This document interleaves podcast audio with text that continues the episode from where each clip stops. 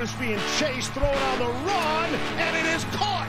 Touchdown, Keenan Allen. What a grab. That's what I'm talking about. Hey, that's what I'm talking about. That's the warrior spirit right there, boy. Huge sack by Joey Bosa. 90 yard touchdown.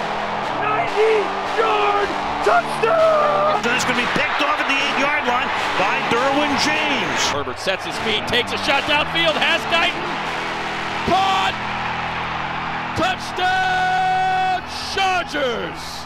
That's the greatest throw I've ever seen. I, am not. Golly! Welcome all to episode two of the Thunder Down Under, a Chargers podcast. I'm your host back again, Andy Profit, and what an incredible week for the three of us. Guys out there, we have we've been nothing short of blown away by the viewership, the feedback, the support, and cheers from all around the globe. So a big shout out to all that have followed, commented on YouTube and Twitter, uh, and of course supported us through Bolts from the Blue. We thank you deeply. Uh, a quick hello to my dear friends. Joining me as always, Jack in Adelaide. How are you, fresh off a little getaway? I hope it cleared your mind nicely to reset into draft week. It did indeed, yes. I've had a lovely time down in Hobart with my fiance Beck. Tasted plenty of wine. Uh, got a chance to sort of have a have a swim in the in the chilly April Tasmanian Sea. Um, but ready and raring to go, not only for term two, but more importantly, definitely for this podcast. Beautiful, Can't wait. good to hear, man. Awesome stuff. Alistair, good day to you, sir. Uh, good day to you, Andy. Tell- we got you this week on your yeah, internet, yeah, mate. We're back. We're back on board. Hopefully for the uh, hopefully a stayer this week. Uh, I can tell by what lies ahead on the show that you're bursting at the seams with excitement at this time of year, no doubt. So, how, how have you been reining it in? It's hard. My my fiance would would tell you I've been fidgety. It's probably my favourite non-Christmas week of the year for all NFL Chargers diehards. It's one of those weeks where Friday comes around and you just say, "Hmm, got a bit of a scratchy throat. Uh, think I might not rock up to work today." At least that's my plan. I hope no bosses are listening. But uh, yeah, I could could not be more excited. It's the culmination of months of just thinking about who, which of these prospects could be lined up with our team. And for the Americans listening, I mean, you've been following these these guys in college for years, some of them. So I can't even imagine the excitement levels, and I can't wait to break it down with you both. Yeah, well, as as you all will see later on. Uh, with a special segment. Uh, Lloydie definitely, Alistair definitely jumps in uh, on the draft research a lot more than the two of us, but we love it no no less. Um, a quick note uh, before we sink our teeth in today's show, guys. Uh, a quick reminder that we are now available on all audio platforms, so Spotify, Apple Podcasts, etc. Uh, if you don't already, follow us on Twitter at TDU underscore Chargers and on the YouTube if you like the video, give us a like and be sure to hit the subscribe button so you're notified when we release more shows. Uh, guys, we're a little over two days out from the draft at this point in time, so uh, we thought maybe we'll talk about the draft. How about that? Um, today is the TDU's 2022 NFL pre draft conversation uh, through the lens of past, present, and future. The past mm. will uh, look at Tom Telesco's history as GM at this time of year. Uh, the present will consider the Chargers' current state of roster and any holes that could be filled in this coming draft. And the future, as I said, a special feature from our very own tape guy, Alistair's one and done first round mock draft. So uh, strap yourselves in for a great show, guys. Um, we uh, can't get can't wait to get underway. So let's get the past underway uh, with a game. Hit it, Jack. I mean, you never really know, guys. I don't really know. You know, we're just trying to use every avenue we can use right now, guys. I don't really know. I feel good with where we are, with the amount of players we have in that area. We should be in pretty good shape, guys. I don't really know. Kind of remind yourself that we're not like infallible as far as talent evaluators. I mean, you get guys. I don't really know. I mean, just it'd be nice if like four quarterbacks went in the top 15. Guys. I don't really know. Guess that Telesco draft pick. Uh, each of us will provide clues to the other two as a Who Am I type featuring past draft picks selected by Tom Telesco. So, Jack, if you want to kick us off, um, let's jump in. Hey, before we start, I just want to be uh, clear on the rules. If I th- if we think we know the answer, what, what do we do? Oh, we got a buzzer yeah, or something? We just just righto. Yeah. We shout out our name. name. All right. Tape, tape guy will be fine from you. Okay. All right, so uh, if and that intro is extra special because all those sound bites were taken from Tom Telesco's press conference earlier today. Uh, I just don't know. All right, first up, I went to university at Florida International. I played 47 games for the Chargers. I had a career, two sacks. I'm 6'3, 260 pounds. Andy. My high school Andy. was. Oh. Yes, Andy. Tourek Williams. Oh! Oh! Absolutely See ya. smashed that. Yeah, Someone's yeah, been well, doing some research. Someone's been doing a bit of oh take- cheating prep I'll, before the I'll cut take pod. 1 0 over Ulster any day. Well Gotta get yourself a done. head start where you Uh, can. yeah, He's just brained it. incredible. Incredible. And a couple of other stats for you. Only 40, 40 solo tackles, one recorded forced fumble. He was picked in the sixth round with pick 179, and he was drafted as a defensive end. Well done, Andrew Scott Huge. Prophet. Well done. One point to Andy. All right, my turn. Who am I? I was born on the 5th of September 1996 in Apple Valley, Minnesota. At Apple Valley High School, I played basketball on the same team as Tyus Jones, now Minnesota Timberwolf, and my team won a state championship in 2013. I was also a two year starter on the high school football team. In college, I played 10 games as a reserve freshman, and after my sophomore campaign, I was named to the second team All Northern Sun Intercollegiate Conference in my position. In the process, I was voted the team's most improved player. As a junior in college, I started all 12 games for my team, the Cougars, and was also an academic all conference performer. In my senior year, I finished third in the voting for the Gene Upshaw Award and was named First Team Division II All American by the Associated Press. At the NFL Combine, I managed a 33.5 inch broad jump, 7.61 second three cone drill, and put up 16 reps on the bench press. NFL.com's Lance Zierlein described me as a player with day three draft potential, but that the jump in competition made me a likely practice squad candidate early on. I was. Go, go, Jack. It's it's not Easton Stick, is it? It is not Easton Stick. Oh. So now Andy gets to listen to the rest of the clues Oh, with out. no pressure Oh, whatsoever. Okay. I was the first player from my college to attend the NFL Combine. Before the draft, I said this about myself I like to finish blocks, play until the whistle, hit the other Oh. team in the mouth. I'm only the second football player ever drafted from my college, the first being New Orleans punter Brian Hansen in the ninth round in 1984. In the 2019 draft, I was selected in the third round at pick 91 overall. I am not very good. I am. Oh, Jesus. Uh, Jerry Tillery? Uh-oh. Oh, Jack. Trey Pipkins. It is absolutely Trey Pipkins. So no winners there, but there is a bonus point. There is a bonus point up for grabs. Can either of you remember the name of the college you played for? Uh, Sioux Falls. Yes, it is Yeah. Sioux Falls. Oh, very nice. Alrighty, on to you, Andy. Alrighty. Andy, indeed. Where are we? Sorry, fellas. Who am I? I played high school football at Glade Central High School in Belle Glades, Florida, before playing college football at Akron. Standing five foot.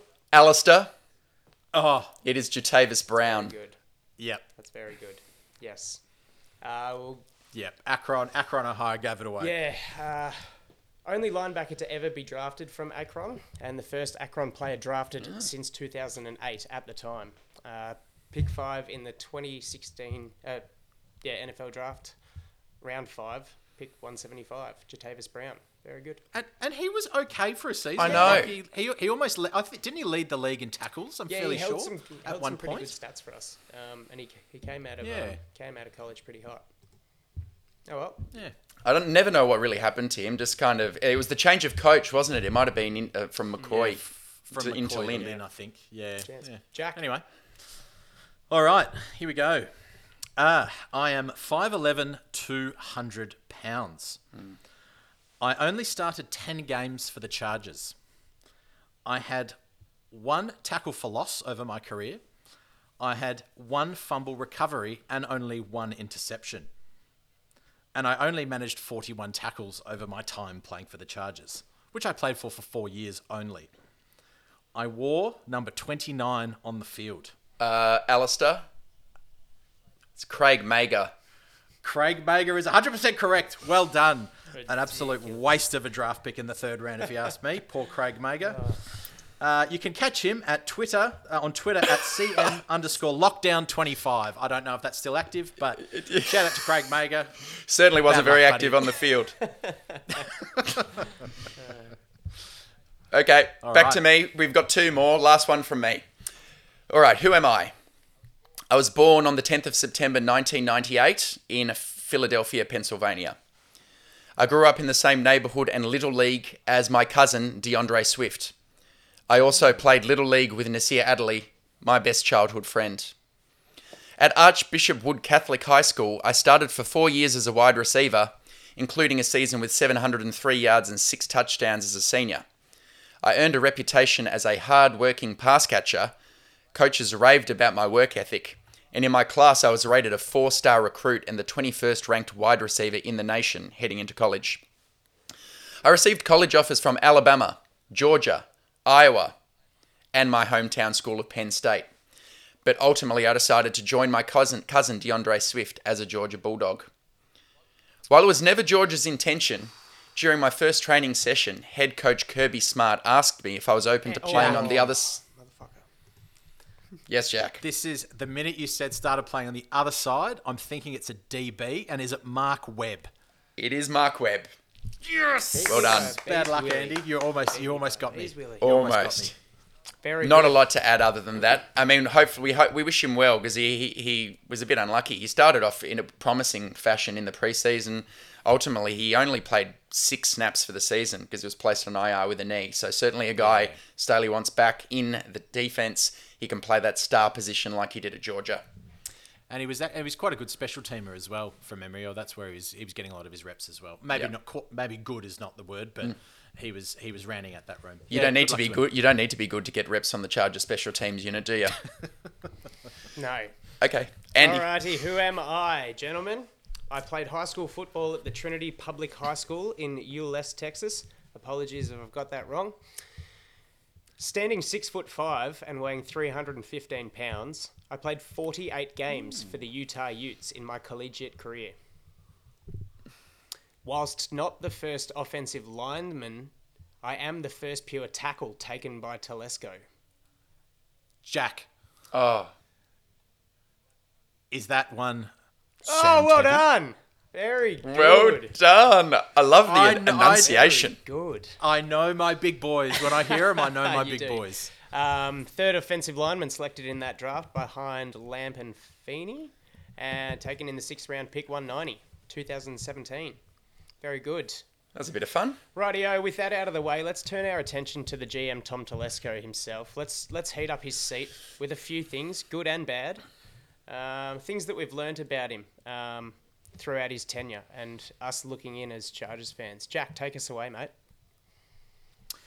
Uh, okay, yeah, sure. I mean, um, I'll take a little bit of a different, maybe more of an organisational look at him uh, as a as, a- as a drafter. Um, I think Telesco, you can say, is a bit of a home run hitter when the ball is lobbed to him. When the ball's not lobbed to him and it's got a bit of curve or a bit of swing on it, um, I think he really, really struggles. Um, and uh, that's where I think he's probably shown the most growth, but I still think it's a massive, massive blind spot for him. You know, we can talk about all our top, the top end talent like Bosa, Derwin James, you know, your Justin Herberts, all those guys. But the minute there's a little bit of grey and it's not as black and white, I think that's where he really starts to to really lack a little bit. Um, which will go into my next point. But what do you think about what I just said, Alistair? Um, for starters, I never knew you were a baseball fan with all the swing of the curveballs. Listen, Um, I tried. I tried to. I tried to mesh between cricket and and, and, uh, and baseball there for our international audience. Yeah, I, I I think he's he's done well. What I respect with his you know slam dunks or the ones he's hit well um, are, is exercising restraint in situations where watching from home. I was thinking, oh, trade up. You know, Derwin's almost landed to us, and you know when that special player's falling and he's only one or two picks away, my finger gets really itchy on the trade up. That's where I. But he he does all right at actually just trusting his board and the needs of the teams drafting ahead of us, and he has done well to take the layups when they've give, been given to him. Yeah, you. But then look, there's been all the questionable third round picks. So, um, look, he he undoubtedly he's done all right with some of those pro ballers and the guys at the top of the draft. Something I've noticed about him. Uh, and it's hard to ignore really. He he has a propensity to trade up for low value positions, but he refuses to trade down. And I think it is completely unforgivable. That's my that's my view. So he's been GM since 2013. He's executed only four draft day trades, so he doesn't like to move around the board. All of them, as we know, have been trades up the board. Three times he did it in a row from 2013 to 2015. It was for Manti Te'o the first time, a linebacker, low value yeah. position. Jeremiah Attaochu the second time in the second round, more of an edge rusher, so that's okay, but it didn't pan out. The next year, he trades up for Melvin Gordon in the first round, again, running back, low value position. And then in 2020, he trades up, gets rid of his third round pick altogether to move up into the second to take Kenneth Murray again, low value interior linebacker. And th- there's a certain, uh, dare I say it, an arrogance around kind of that failure, in my opinion, to self reflect. And just, it's hard to analyze this in a vacuum, but I've looked at the other teams, right? And there's some really good data out there for teams and the trades they've ex- executed from 2011 to the present day. And there are four teams that trade down the most in terms of qu- their volume and quantity. The Patriots, 24 trades. The Rams, 19 trades. The Seahawks, 19 trades. And the Eagles, 18 trades. That is trades down the board. And what and do over, those four. Over what period of time? A 10 year period from 2011 to 2021. So they're the four most trade down um, likely teams. And what do they all have in common in that 10 year span? Yeah, they've won a Super, Super Bowl. Bowl. Now, lest it be thought I'm just providing a one sided account. On the other side, there are some teams that love to trade up and trade up only. The Chargers are one of them. We've never traded down. The Steelers under Kevin Colbert have actually never traded down, um, and nor have the Saints or the Chiefs. Now, the Chiefs is the big one.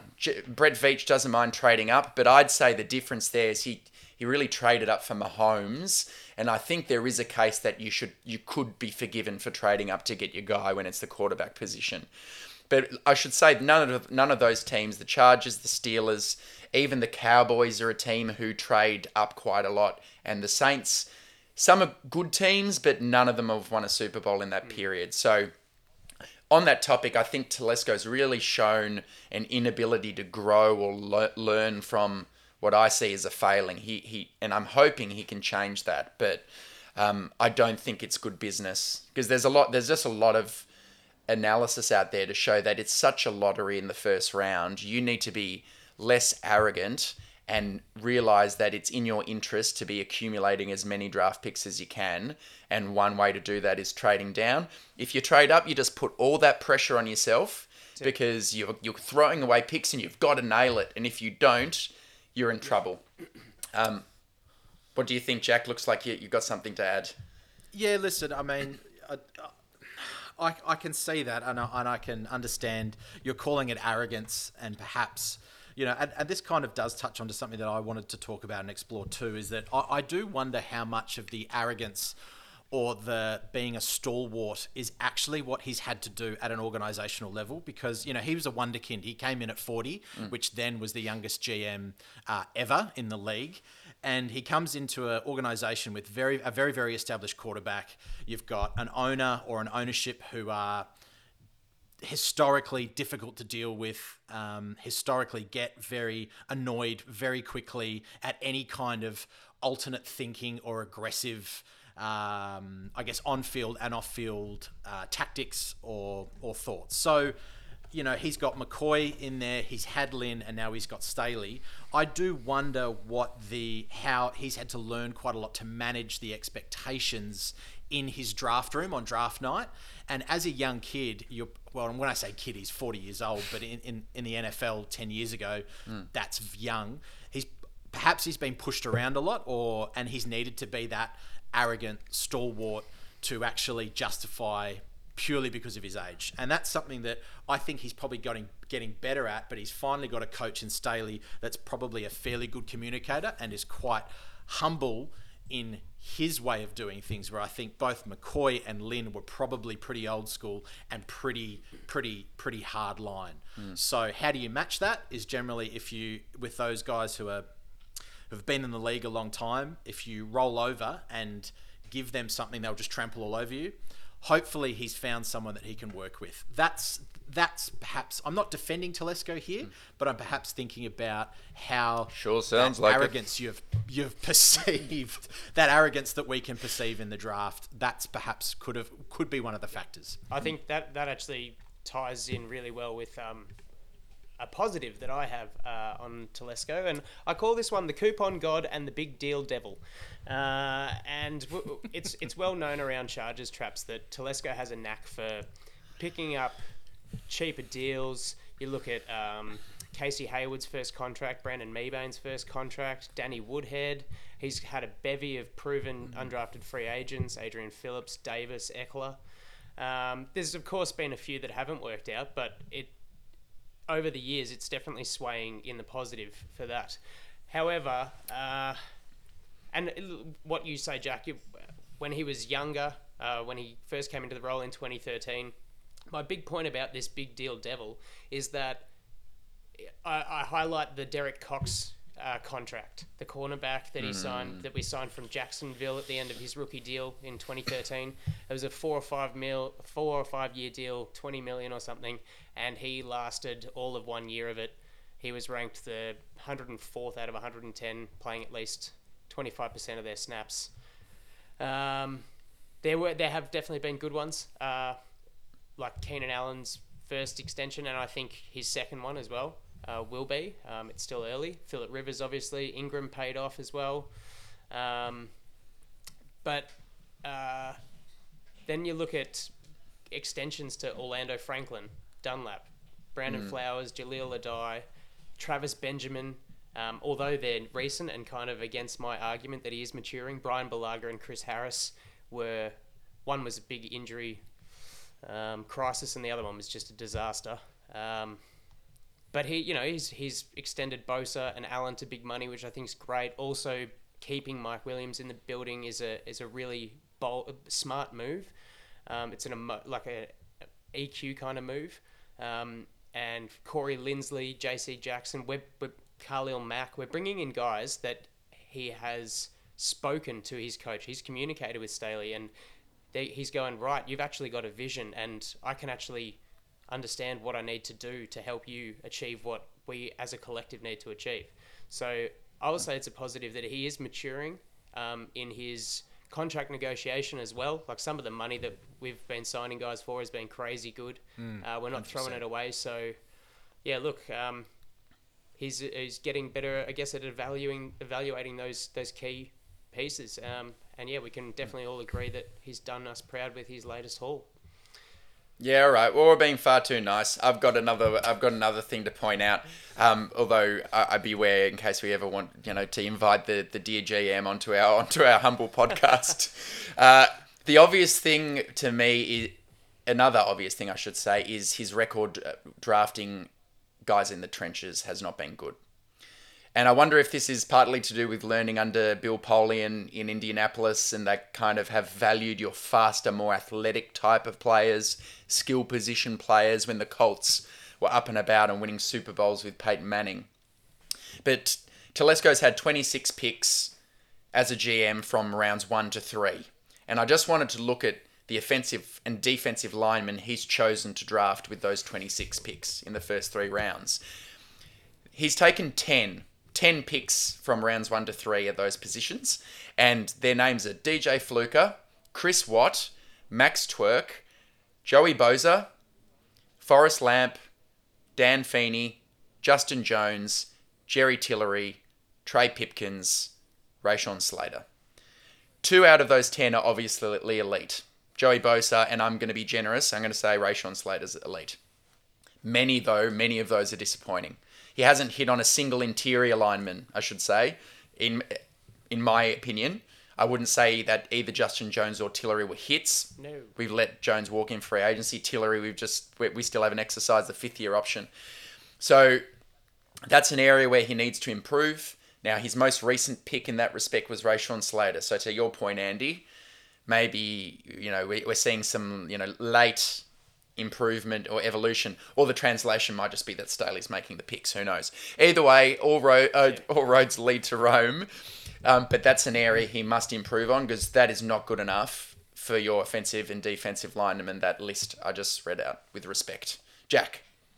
Yeah, I listen, I, and I and I agree with that. Um, but I will again think about you've got to let people grow and you've got to give them time. It just so happens that a GM position you need to win now, win straight away. This is when you've got to do it. And you've got to you've got to draft the guys that build the team that win the Super Bowl. Now, this is his third coach. Hmm. Arguably, some might say that he has worn out his welcome, but he must be doing something between the ownership, you know, the Spanai himself. Oh, he's doing something, all right. yeah, he's he's managing that relationship. How he still has a job is quite incredible, given some of the other movements around the league and how how quick some other GMs are to to lose their uh, positions. So I also do think that perhaps that the hierarchy has been ownership. Telesco coach. The coaches just worry about the X's and O's on the fields. Telesco worries about the contracts. There's there hasn't been a lot of talking between the front office scouting, the coach scouting, and what's going on.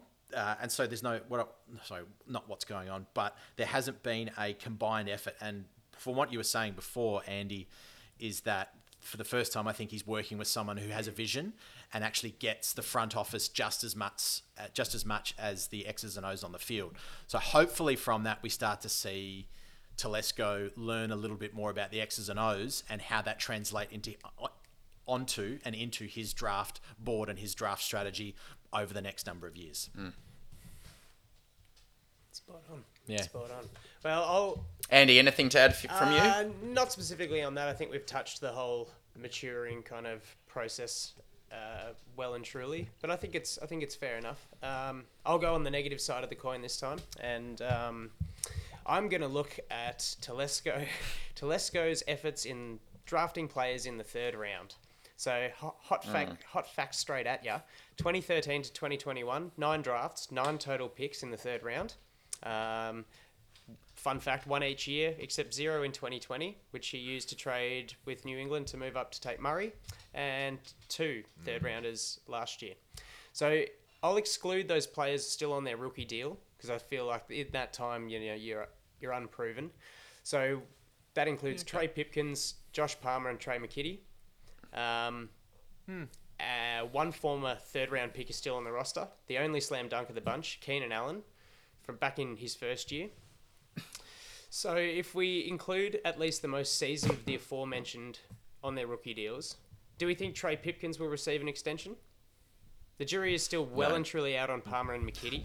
Uh, although the signs of at least Palmer look good, and there's talk that McKitty could be very handy in his role, maybe taking what Stephen Anderson was doing. Although for a third round pick, you want a little bit more than that. Uh, Let's take a, a look at the absolute blunders that Tommy T has concocted in the third round. Uh, How long I'll you run, got? I'll run through them pretty briefly because it's all pretty. Who's that? And oh yeah, yuck. Uh, so 2014, as mentioned earlier, there's a there's a couple of those real stinky trench guys in here. I tell you, uh, Chris Watt lasted two years of a four-year deal, uh, sub 700 total snaps.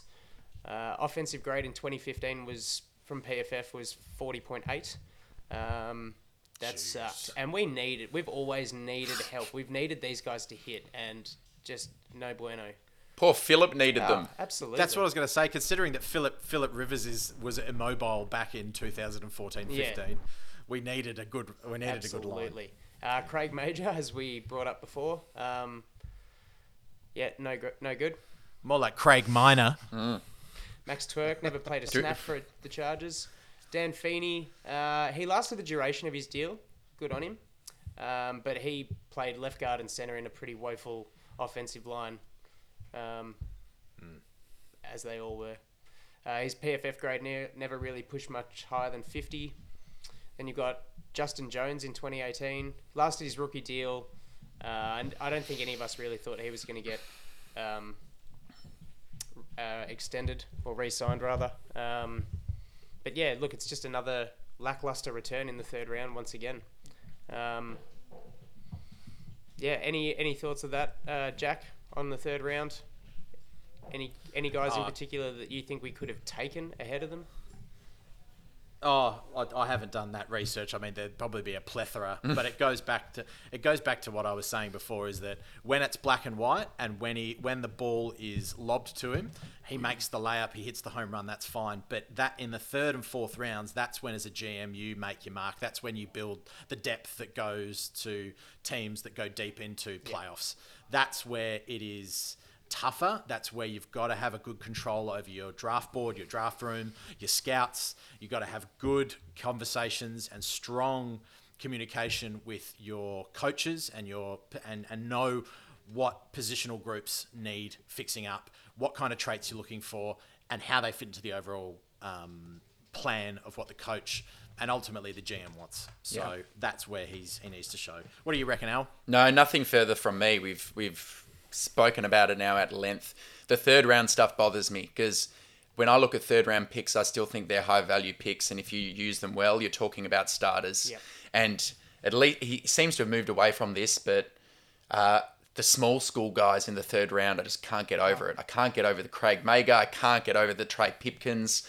I mean, these are guys like Trey Pipkins didn't even have a draft profile on the draft network, and we go third round is a high pick. That's you can very get some really good guys there. So, yeah, look, I'm I'm not going to beat beat a dead horse with uh, with the topic, but room for improvement would be my uh, generous assessment. Or C plus to B minus, Tom. That's what you need. More. Uh, let's wrap up the past. Um, Jack, uh, your favorite two picks, least favorite two picks that Telesco's made in the draft. Fire him off. So I have got one that might upset some of you, but I have said his name was mentioned in the Guess Who game, and that's Sam Tevi.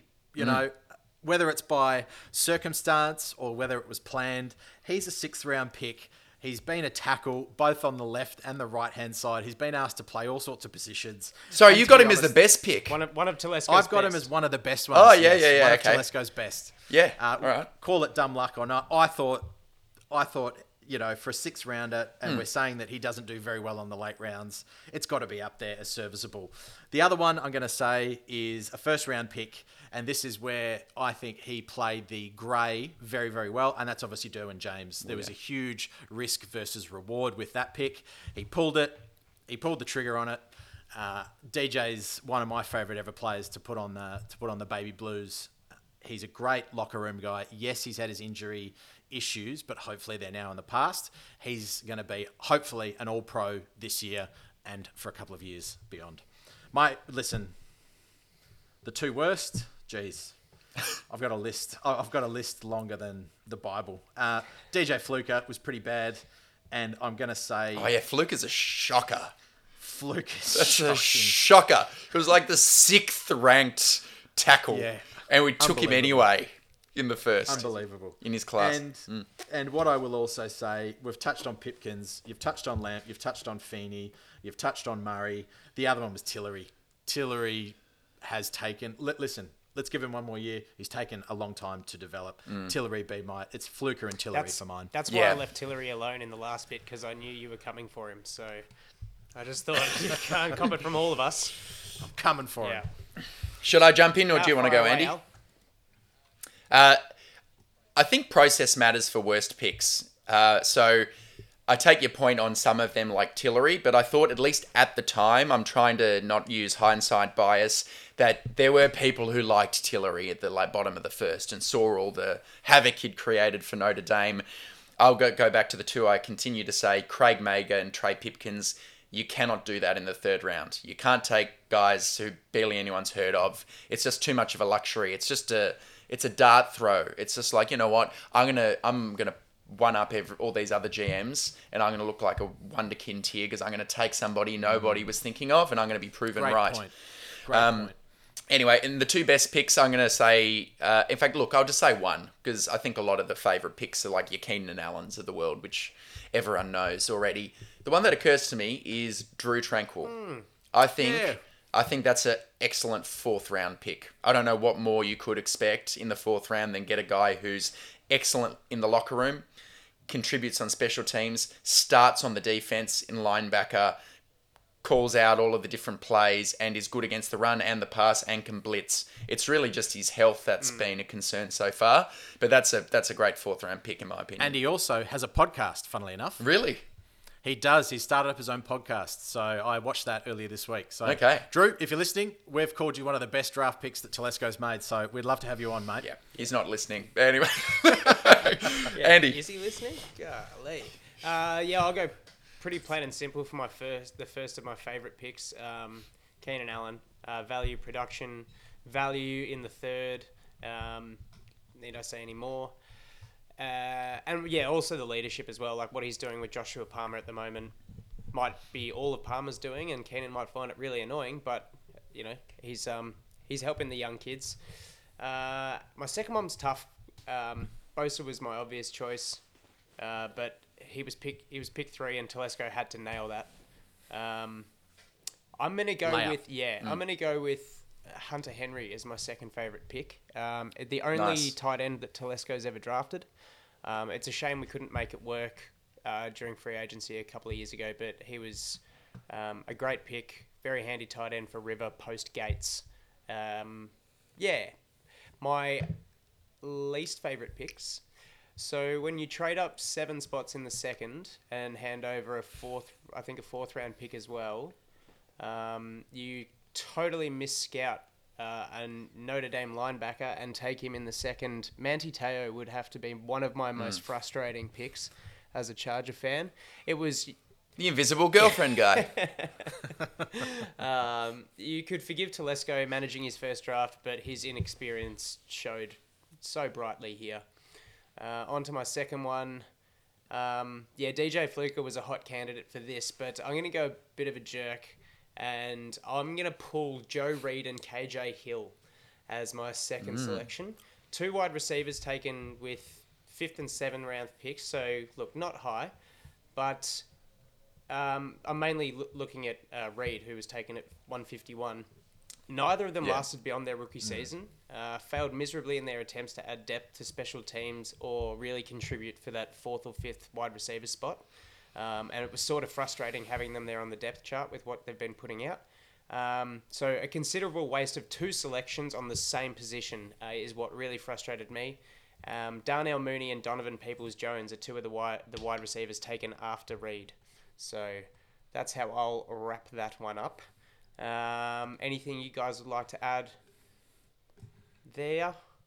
There's some real, real stinky draft picks in Yeah. there. My, my lord. We don't want to be too negative. Real, we real really want to lift the lift the positivity heading into this season. Um, All right, well, let's lift it then. We've got the draft coming up. We've got the present. Don't worry about the Yeah. past. The past is the Yeah, past. We the past, the fucking past. made Let's the go. playoffs two times in about nine That's years. it. Now we now we come to Yeah. the present, um, and we're looking at the Chargers roster as it is.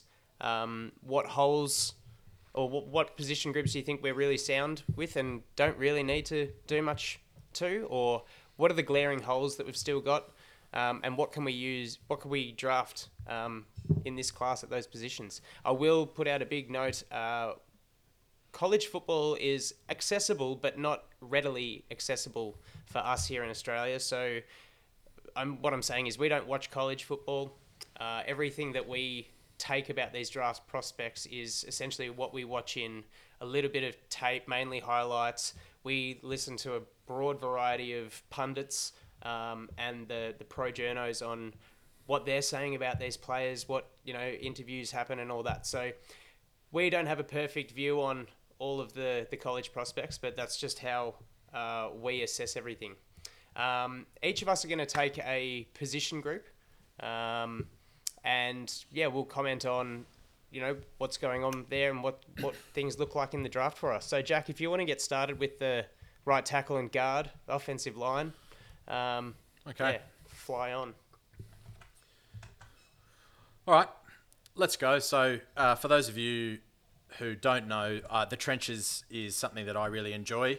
Um, I'm a fairly large human, or so a lot of people tell me. I like to lift large things and heavy things. So, I have a invested interest, uh, I vested, I should say, interest into looking at these big boys, how they develop. Um, so, I'm going to go, it's a little bit of a diatribe, uh, but hopefully it makes sense. And I'll leave some space for Andy or Al, you can jump in um, when I do that. So, just looking at the roster as we uh, as we have it now, um, we've got an overload of tackles on the roster. You've got your, you've got Slater, you've got Storm Norton, you've got Pipkins, you've got a guy called Foster Sarell who's on there, and you've also got Brenden uh, Jaimes, who's a guard slash tackle via the Chargers uh, website, which I thought was quite interesting. You've got Linsley there, you've got Feiler, and then you've got Ryan Hunter at that guard center position too. The the the free agents uh, at the moment, you've got Aboushi, you've got Kelemete, you've got Schofield, and there's been some discussion or some rumours flying around that we're thinking or we're interested in Will Clapp, the guard tackle from uh, New Orleans. So that's how we're sitting. And and what I found quite interesting. But before you make your point, Jack, can you give us your best uh, Senio Kelemete pronunciation? Well, after the Denver game last year, that I saw is possibly one of the worst performances I've seen from an offensive lineman, let alone player ever, ever, and that is Senio Kelemete. nice. Absolutely useless. I think the best thing about him is his name. So sorry, Senio, if you're listening, I really apologise. Hope you're doing well, mate. Absolutely useless. He's Our gone heads with. have grown massive. right. Sorry, everyone, if you're listening. Yeah, yeah, we. Jump on board. Um, funnily enough, I did I did have a look at the ages of these guys. Aboushi, 30 years old. Kelemete's, 31. Schofield's 31. Um, whereas on the so they're all free agents, and then on the on on our roster side, Jaimes 22. We've got um, Storm Norton is 27, Ryan Hunt is 27, Pipkins is 25, Foster Sarell is 23, and Slater's 23. And why I noted that is because I have a dichotomy in my head when I look at especially offensive linemen, and that's power versus technique. And I what I have found that I I look at offensive linemen, and if they have a whole lot of power in college, it tends to take a while for them to get to the NFL level purely because not only are you dealing with guys that are your physical um, compare, you're also looking at guys that have had a lot of time to work on their technique. So I always lend myself towards guys that have solid technique and the power, the strength can be built with a really, really good weight training program over those first two or three years. So that's the kind of lens that I use, and you can disagree with that, that's fine. Um, but how I do understand, and if we look across the league at the moment, we are finding guards and tackles, they're coming into their own a lot later in their careers after their first rookie deal. You're sort of looking at guys that are about 27, 28. They've had a lot of time to physically develop and they are sort of hitting their straps. So I think that's something that we've got to take into account. And I do think where I worry a little bit of only having Linsley and Feiler in that gap of th- of that 29 and 30 gap. The rest are just, in my mind, and from my opinion, is that they're a little bit too early uh, to actually be considered a, a, a solid line. Al, did, do you have anything to say on that? What no, do you, no. What do you think about that? philosophically, I think that's great. I mean, you're right. We, unless you're the rare exception of a freak like Rashawn Slater who hits the ground running, those examples are few and far between. You see uh, a learning curve, not just you know picking blitz recognition, picking up assignments, that kind of thing, but then the physical transformation from college to pros. I think you've nailed it on the head, and I think the same applies to uh, defensive linemen too. While I'm at it. Yeah, correct. I agree. So the Will Clapp signing, uh, if the rumor's true, I think that's that's really positive. He's that guy, you know, in that sort of that 26 to 30 age bracket who could be physically uh, ready. Um, so when I started looking at the draft, I I'm not a fan of perhaps where we're sitting if we trade back or if we stay at 17. I'm not too much of a fan of perhaps taking a, a first round offensive lineman. So what I looked at is that I looked at some guys, I looked at two guys especially that perhaps could project into a, uh, a, starting level quality uh, offensive lineman sooner rather than later. So not a Trey Pipkins that we're waiting around season after season after season to see if he puts it together. But these guys, from what I've seen, um, have I believe what it takes to, to become whether it's 18 to 24 months. I think they're able to to get there. First guy is Zach Tom. Um, PFF have him at 64, so he's that sort of that third that third round from Wake Forest. Um, he's got a great personality, awesome measurables, ran a 4.9440, uh, 4.47 shuttle. He's got fast. really good hand and arm length, which is we're always concerned about the levers that offensive linemen use and the size of their hands for those for those making sure that they're nice and strong there. Um, he, he he's blocked against a guy who could be a top ten pick in Jermaine Johnson. And I, I really, I quite like him. Zach Tom, if we picked up him in that third to fourth round, I'd be very happy. Are you The thinking as a tackle or a guard, Jack, with him? Do you think he's got what Well- he takes on the outside? Well, the great thing is, is that he's lined up in multiple positions. So mm. he's taken time at centre, he's taken time at guard, and he's taken time at tackle. Yeah. And I think if, if I look at the state of the current roster, we're looking for tackles, guys that can kick outside if need be, guys that can go inside. So I think versatility is key, and Zach Tom ticks all those boxes. The second guy, uh, Alec Lindstrom. Uh, He's PFF. He's ranked around that 200, 198 from Boston College. Um, on the outside, he looks a bit sloppy. He doesn't look particularly athletic. Um, but from what I have read and from what I've seen, he's extremely cerebral. He's a tape dog.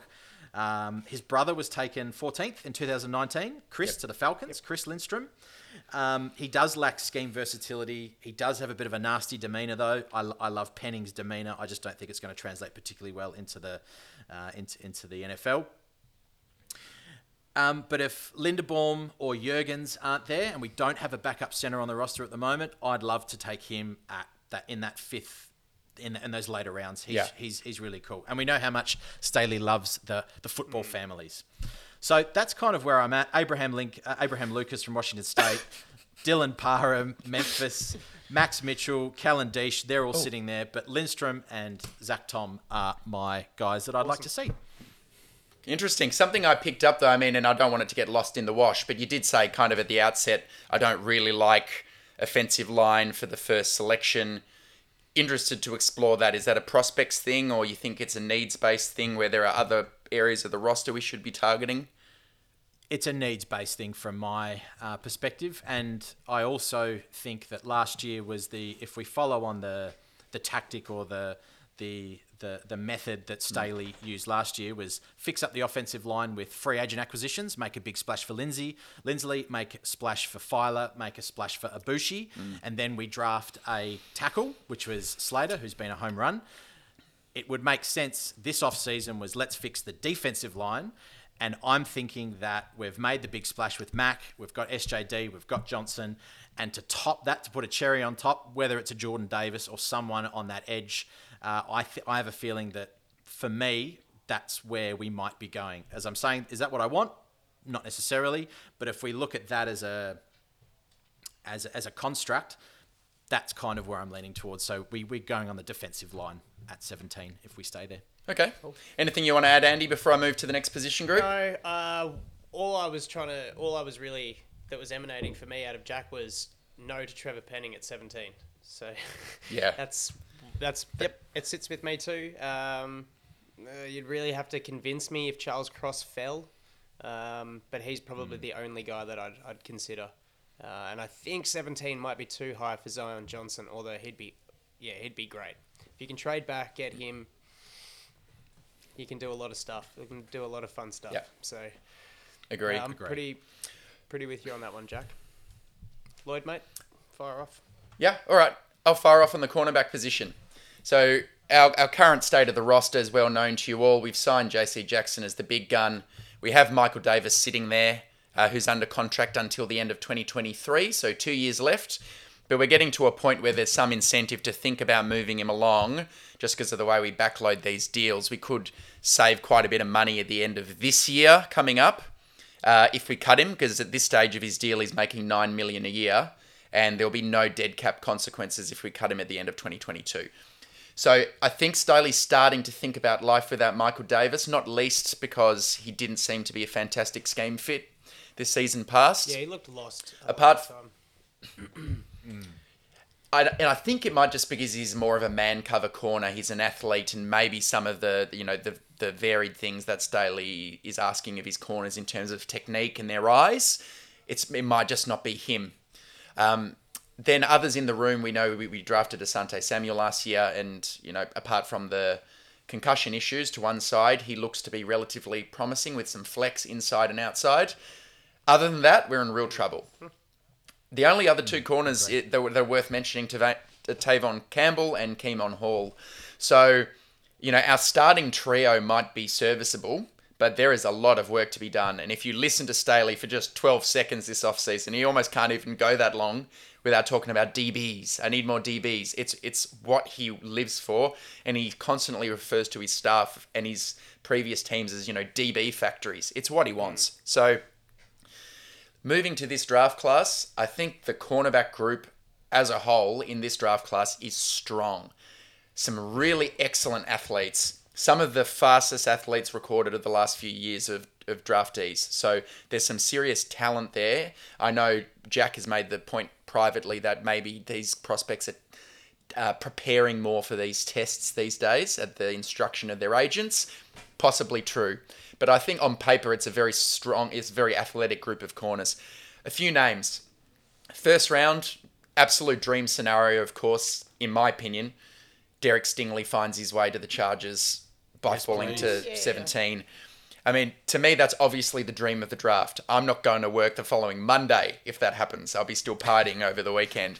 But at this stage, it seems like the narrative around Derek Stingley, who I should say is the cornerback from LSU, uh, it- it's it's changed. It's transformed from a guy who people are worried about his foot and why his output wasn't quite as good in his um, last two seasons compared to his freshman year in 2019.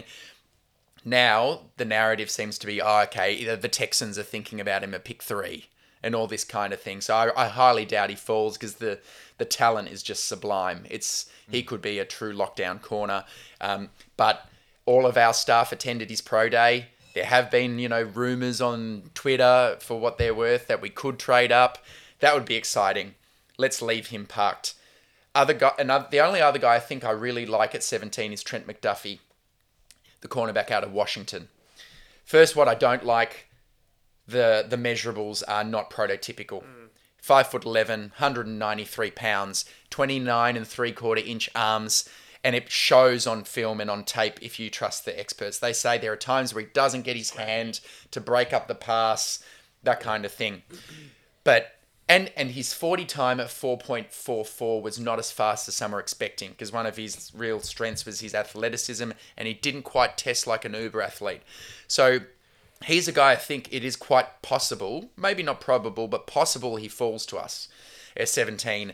And I just think he's a Staley guy. I think Staley looks for predominantly zone corners, and Washington ran a heck of a lot of zone. Guys who are cluey, heady, they have inside and outside flexibility. He offers all of that, and he's meant to be one of the best guys, locker room, interview, all that stuff, character off the charts. So I like McDuffie if we're going to trade back a couple of these kind of just DBs, I know Staley likes to kind of do away the, with the nomenclature around corners and DBs. Uh, Jalen Pitre, the Baylor Bear, and Daxton Hill out of Michigan.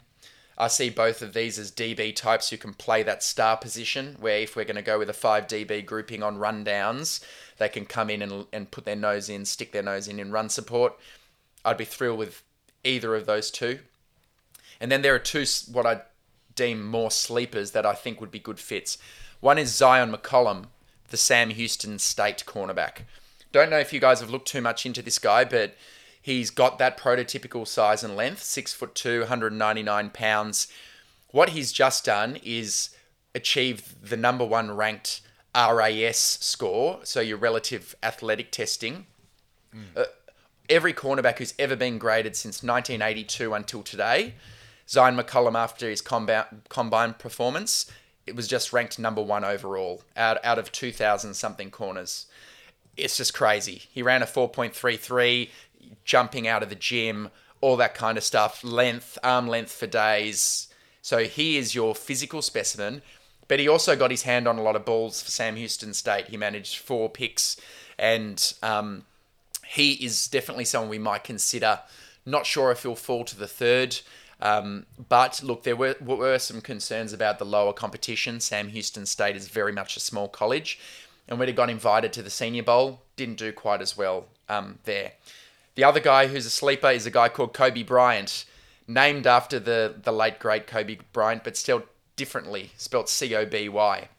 And he uh, is the quarterback who played opposite to Sauce Gardner in Cincinnati. And he really held up well. And I think there are aspects of him that Staley will like. So he's got that six foot one kind of size and length. He's slower, so he's only a 4.54 40 guy, but he picked off 10 passes for the Bearcats. So that's 10 interceptions. He broke broke up 37 He's passes. getting a lot of footballs thrown at him with Sauce on the other side of the field.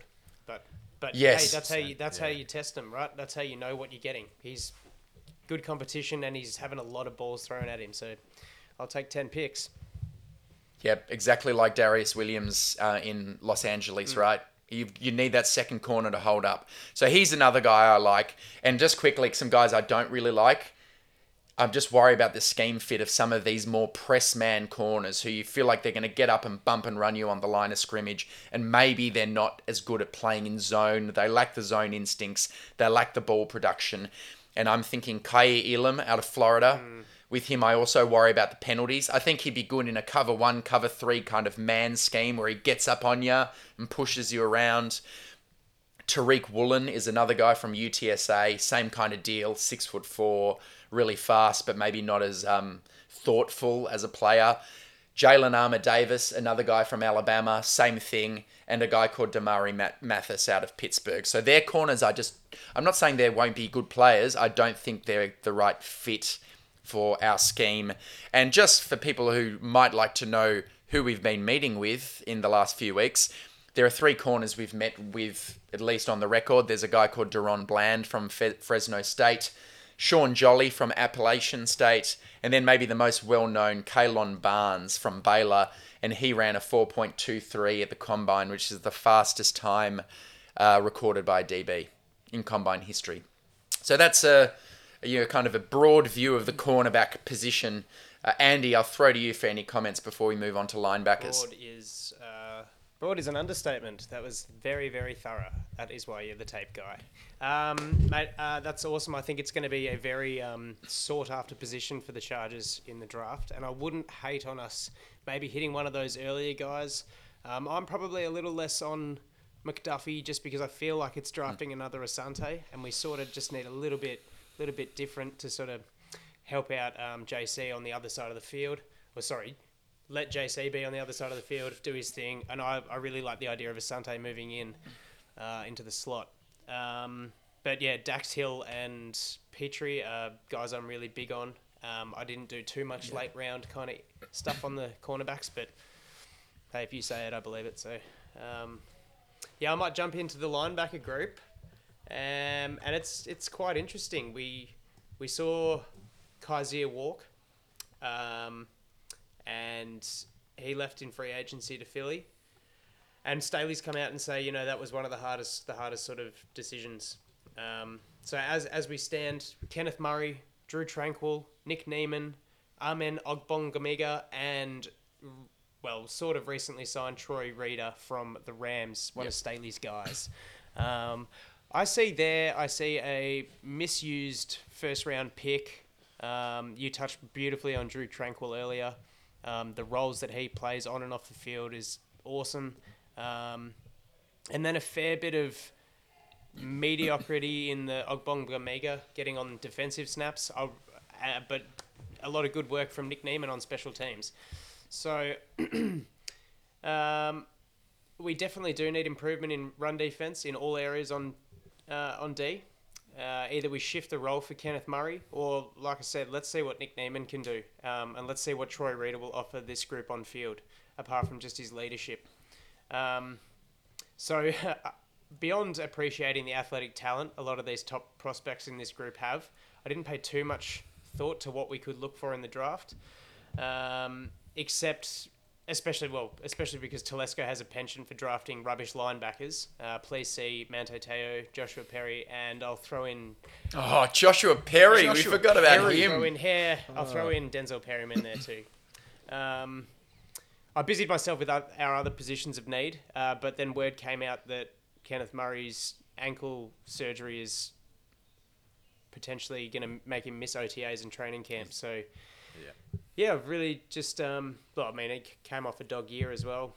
I'm reevaluating evaluating my views on the actual importance of our approach to this uh, this position in the draft. In saying that, I don't want to hear linebacker and Chargers come out of Roger Goodell's mouth in the same sentence until. Look, with what we've got at the moment, if we stay where we are, a first, a third, and a fourth, we've got way bigger needs than linebacker at any of those positions. So fifth at earliest. Um, Wow. Okay. and yeah, well, look, I mean, you can move up if we do trade back and get that second round and move into the fourth, but I'm not really looking at. Uh, I mean, I'd love to have a guy like Leo Chenal uh, s- running around smashing it up. He's he'd, He's the guy. I'll forget. I, I Y- could. yeah. I could live with us taking Yeah. him. Yeah. But even then, I just Not I in the just don't first, think- but, yeah. you know. Well, how far is he going to fall? Not to the third, I wouldn't have thought. No. So yeah, look. As I said, I'm not going to spend a high pick. I wouldn't look to spend a high pick on Backer. Um, and y what you get with the later round guys is deficiencies here and there. Um, But I, I've gone for a couple of just a couple of guys that are sort of that physical build that we like. That six, bit above six foot, the two forty pound. Um, so just for the sake of being a an alum of Tom Telesco's school, D'Marco Jackson from Appalachian State, captained there, and another one with leadership skills played uh, next to Leo Chenal in Wisconsin, and that's Jack Sanborn. Um, Yeah, I liked high him too. football IQ, and I reckon you could get him in the fifth or the sixth. So um, Hmm. it's sort of another Niemann kind of projection piece. Um, but I mean, look, if you're the Chargers GM and you're drafting a backer in this draft, tell me, hell, tell me in the comments below, what are you looking to add to the current group by drafting a, a backer? Um, guys, if you have any any thoughts on, I mean, you've already sort of voiced a bit of Leo Chenal, but Jack, any any views Yeah. on this group and what we need? What what would you Yeah, listen. Yeah, I mean, I think you've summed that up really well. I think there are other positions of need, and that kind of ties into. I'm not sure how much Staley actually values the linebacker position in his Yeah. defense. There seems to be a lot more time and investment going into the defensive line, and also on the outside and the top. And he's always about trying to keep a lid on the defense, keep a mm. lid on the defense. And I don't really know. And I, I think I touched on this in, in our last episode, but or it might have been offline. They tend to merge our, our conversations on podcast and offline. But what you're asking linebackers to do these days is one of the most difficult positions on the defense. I think you're asking them to not only stop the run and you're going up against your Derrick Henrys of the world, but then you're also asking them to perhaps line up on your Travis Kelce's mm. and cover them. So the ver- there are very, very rare. There's one or two players each draft that perhaps could do that, and even then, we see the sometimes the highly touted linebackers mm-hmm. still take a long time to develop in that position. So I do wonder if we just go for those traitsy guys, the special teamer, you know, the Nick Niemans that are just physical beasts that are fast, um, up and down and left and right, rather than going for your specialist Denzel Perryman heavy hitter down runner, because that gives a very distinct look to your defense as well. It telegraphs what you're going to try and do. Whereas if you've got your DBs or you've got your linebacker slash DBs on the field, you're not too sure where you're going as as the opposition um, offensive coordinator or QB where you should attack. So I, I think Staley's looking for that versatility in in that in that positional group and not try to hire to, to draft guys or sign guys that are too one or the other. Just What do you one think, thing Al? to add, man. I think my views changed a bit.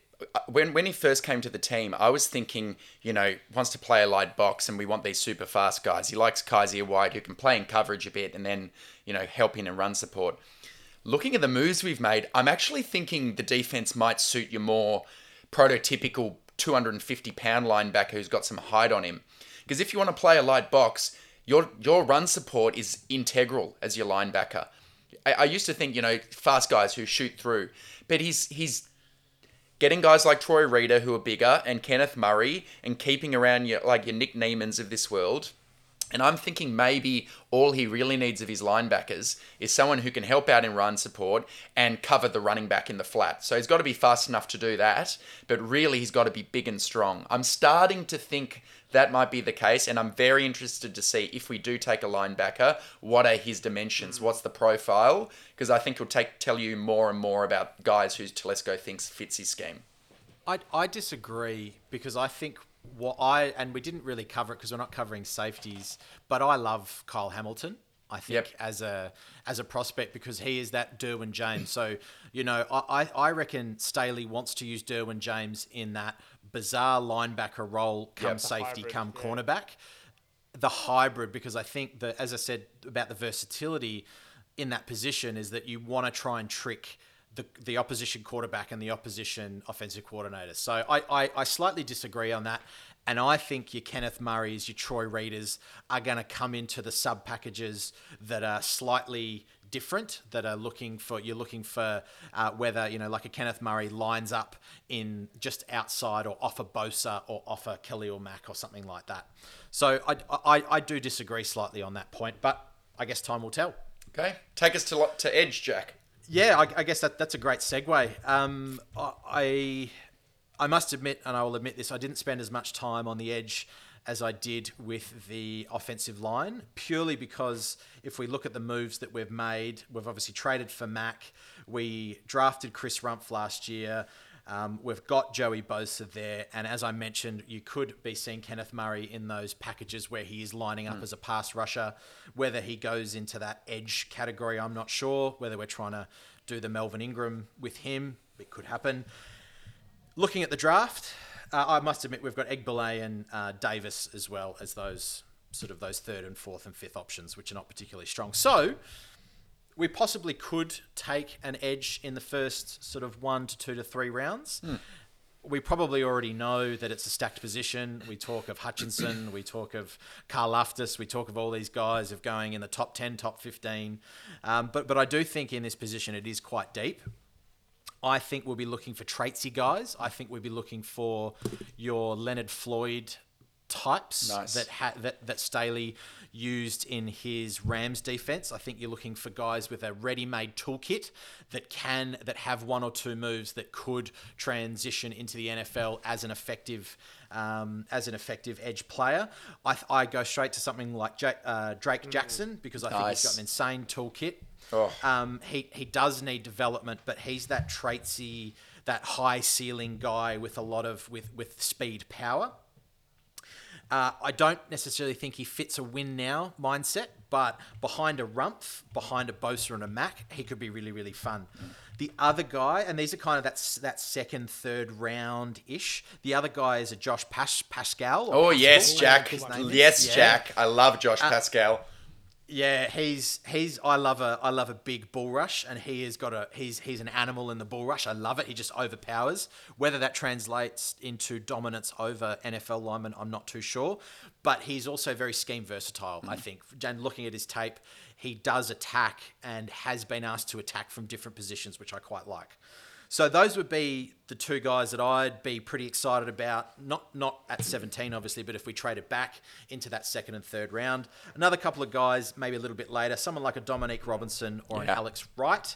I, I won't go into too much detail with them, but my feeling is that we're going to we if we're going to go edge, we're going to look at a traitsy guy. We're going to look at someone that can work with Bosa and Mack, someone that wants to learn from Bosa and Mack. I think that's a really really important one as well and perhaps even pushes Rumph as well. So you've got those two, one with in their second year, one in their first year rookie, can really support and learn from your Bosa and Mack. Uh, Nice. What say you, Alistair?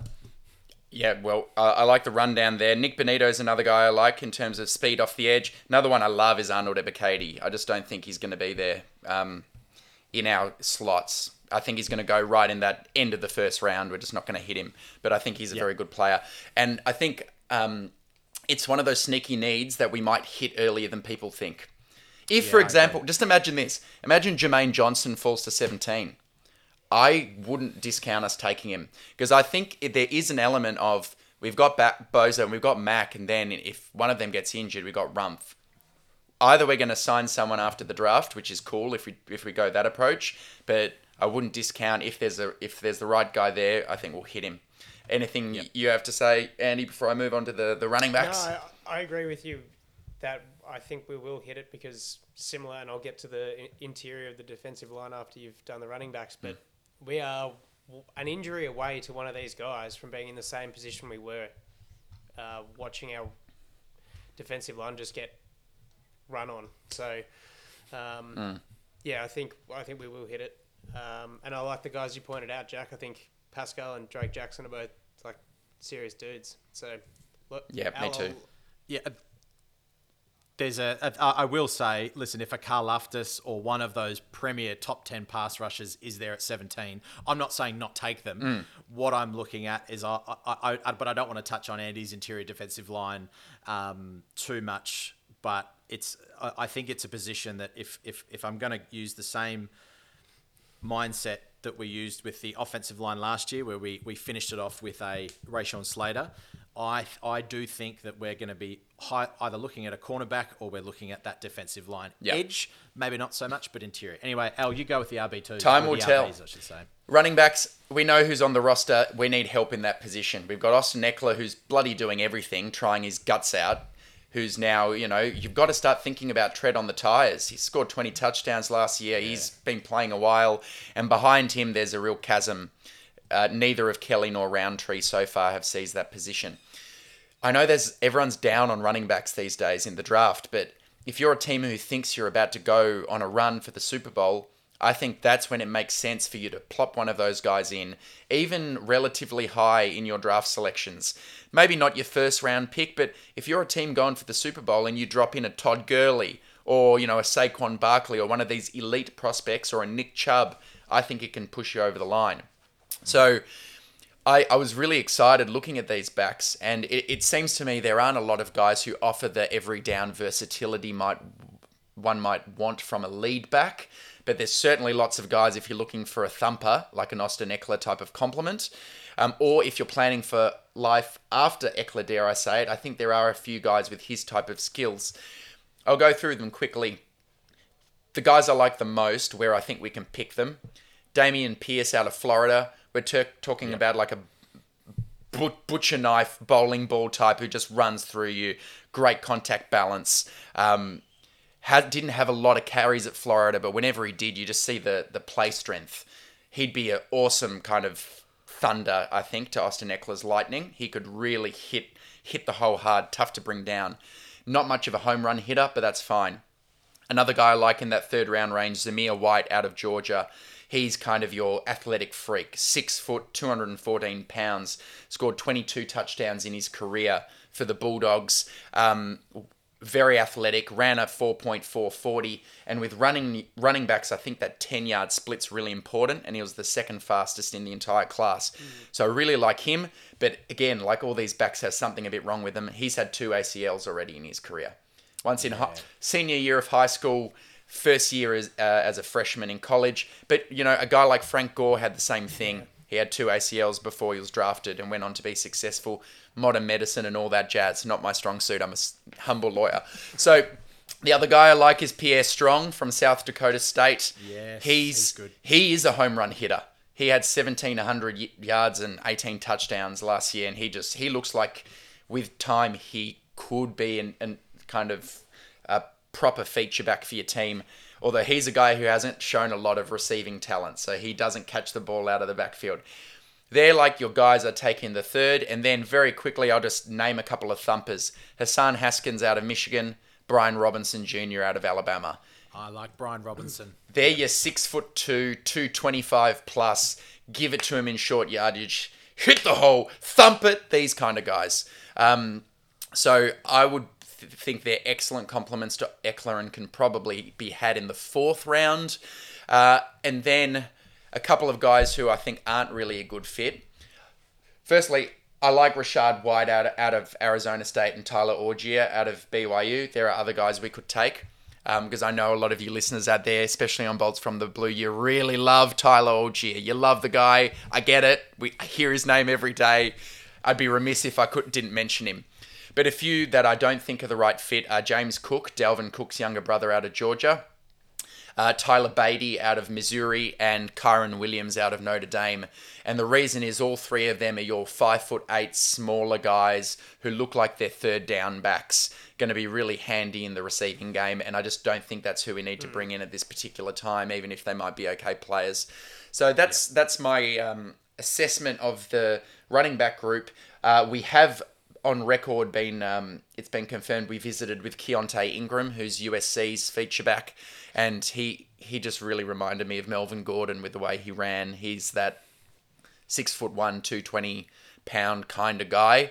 I would not be surprised if this is one of those ones where we draft him. Every year we draft two or three guys where um, we met with them in the lead up and they you know played in the Senior Bowl and they we were at their pro day. Just if you're listening, Chargers fans, Keaontay Ingram, I've just got a feeling we're going to draft this Big, guy. big heard it here. Uh. Andy. yeah. Yeah, we do do that. That is a, a, a yeah a thing we like to do. Um, look, um, I agree with you. I think we should be looking more for a complementary piece to Ekeler. I'd like to think we hang on to him for another few years, um, at least in this window while Herbert's on his rookie contract. Yeah, the guys for me, I think that mid round, mid to late round pickups, um, Hassan Haskins and Tyler I- Allgeier were my guys. Um, uh, Yeah. But look, I, I really like Dameon Pierce as well. Um, I just think he might go a bit too early. Jack, anything from you on the the backs? all I want to all I want to look for is is versatility and exactly the same way when you line up with Austin Ekeler chances are he's running some kind of wheel route. Chances are he's running outside. He's not going to be busting up the gut. It's very it it it um it shows what you're going to do.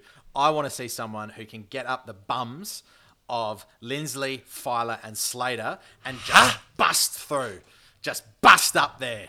Um, not in the way that you probably just took that Alistair there, but I want to see someone that can actually just punch Get through, in there and bust his Punch ass. some, punch some bums. punch some bums. Uh, more so, run it into the opposition's teeth. I just want to see someone that just takes punishment. Bang, bang, bang, baby. Yeah. That's what I want. we turf them after two years when they're completely broken, as, as you do. Yep. All right, interior defensive line time. Um, a glaring need in the uh, during the season and from the off season. Uh, so, Staley went out and got a couple of dudes, or Telesco did. Um, Sebastian Joseph Day and Austin Johnson, some big nose tackle fellas. But the rest of our depth is Tillery, Breiden Fehoko, Covington, and Gaza- Gaziano, which sucks. So, like I said, we are an injury away to one of the two new signings from being exactly where we were uh, before they entered the building. Um, now, it's it's not a sexy pick taking a defensive tackle at um, 17. Oh, it's very sexy Oh, to me, baby. It's very if sexy there's to any me. wrestling fans out there, if you remember Big Sexy, was it So that's pillow talk for Jack. Big sexy viscera. Big sexy viscera. Give me some of that. I'm on the Davis train, and I almost don't want to talk about anyone else. Oh. I love it. I love it. I love it. I love it. Um, look, there's complaint that he doesn't have the pass rush, but uh, when you're 340 pounds and six foot six, you there's not all that much stopping you. I think he'd be not necessarily a three down lineman, but um, yeah, a, an awesome piece. Uh, I'm a little less high on Devonte Wyatt. Um, not concerned necessarily with the off-field stuff, but I just don't think his skill set is sort of what we're looking for, and his size. Um, And what's what's your thinking on that, Andy? What is it? What what's it about him you don't like as a prospect, or or what he offers, the type of lineman he is? um, look, I just think I prefer Jordan Davis, and uh, Yep. there's not really too much about necessarily like specifically about Devonte Wyatt that I, I hate, but I just uh, I think you, it's a reach at 17, and you don't have a second round pick. You're not really, yeah. I just don't Yes. feel that he's there. I, You've got eyes for one only. You're falling in love. You're falling in Yeah, love. Smitten. Um, I don't mind Travis Jones if you could get him in the Hmm. fourth, but yeah, look, I mean, I think there's a lot of there's a lot of deficiencies in later round guys, and Um, I think the worth's there. It's a big need, so hit it hard. Jack, you love the trenches. Please fire away with anything that you're thinking. I do. Yeah, same thing when you're taking the defensive linemen later in the rounds. Like the offensive linemen, they take a while to develop. Uh, you know, we saw that with Justin Jones. There was a steady increase in his output, and arguably last season when his was his best.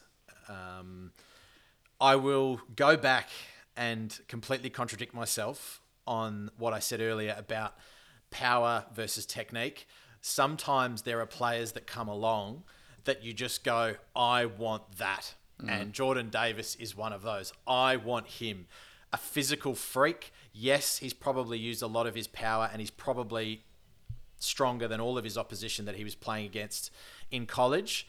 But I was a huge Vita Vea fan when he Yeah. came out um, and was drafted by the Bucks. I love them big boys. Aaron Donald is my favorite player in the league. Aaron Donald's slightly different kettle of fish to a, to a Jordan Davis. But they're, these guys are unicorns 6'6, 340, 350, 360 pounds. Um, he probably will need to get a little harder in the gym in terms with his body. Is he a win now? Possibly not. But sitting behind your SJD and your Johnson, geez, that's a. And I tell you what, if there's a five man defensive front with Jordan Davis sitting in the middle, ooh, mama, that gets me excited. That Stop gets me it. very, very excited. Stop it. Yeah. Yeah, I I, uh, I have the same. I share the same love for the big man out of Georgia, um, and I think it will be interesting again. A bit like I'm keen to see what kind of profile Staley's looking for at the linebacker position. With the interior defensive lineman, are we looking for space eaters? Two gap guys who can play either gap and a half or two gap, or we're we looking for penetrators? And if we want the penetrator type, you've got your Phidarian Mathises and uh, that Logan Hall out of Houston, these gap shooters. Or are we looking for a guy who's going to sit there and clog the space, like your Travis Jones, who maybe have limited pass rush upside, a bit like Jordan Davis as well? Fascinated to see it. Um, can we almost go to my mock draft? Because I, you know, can barely contain myself here. Yeah, well, without any Let's further ado, go. Let's go. Oh, Jack hit the music. Never ever put on a jock strap. He's never been a coach. He's never been a scout. He's never been an administrator. And all of a sudden, he's an expert. That's me, the draft expert who doesn't watch college football. Alistair Lloyd, I'm here to bring to you my first and only mock draft of the 2022 NFL draft. And so you understand my process, here's what I do. I listen to all my NFL insider sources and all my little birdies and all of the front offices and the GMs. No, scratch that. I don't know shit. I'm a guy sitting at home wearing my underpants, watching what other people are writing on PFF. But I do, I, I do consume a pathological amount of uh, NFL content, um, podcasts, written form, videos. So I have spent a lot of time thinking about this. This is your chance to tell me I don't know anything in the comments and what you might disagree about. But my process for this is this is not who I would take. This is a predictive mock draft. So this is what I think is going to happen. And for those of you watching on YouTube, you'll see my um, PowerPoint skills on display as you get some uh, video footage to uh, accompany the audio. So I'm going to go from pick one to pick 32. It's a full first round mock draft. Jack, Andy, jump in at any time you want and tell me what you think about these picks. Let's kick it off with the first overall pick. And with the first overall pick, the Jacksonville Jaguars select Evan Neal, offensive tackle out of Alabama. This is an about face. A lot of people at this point of the draft process are saying it's either Aidan Hutchinson or it's even Travon Walker. And I know that Trent Baalke's drafted a lot of defensive guys in his history, but I just can't get over the fact that you had this guy, Trevor Lawrence, who you took last year, and you maybe gave him the worst situation any franchise QB has ever had with Urban Meyer. I'll stop right there. Jack, give me two words or one word to describe Urban Meyer.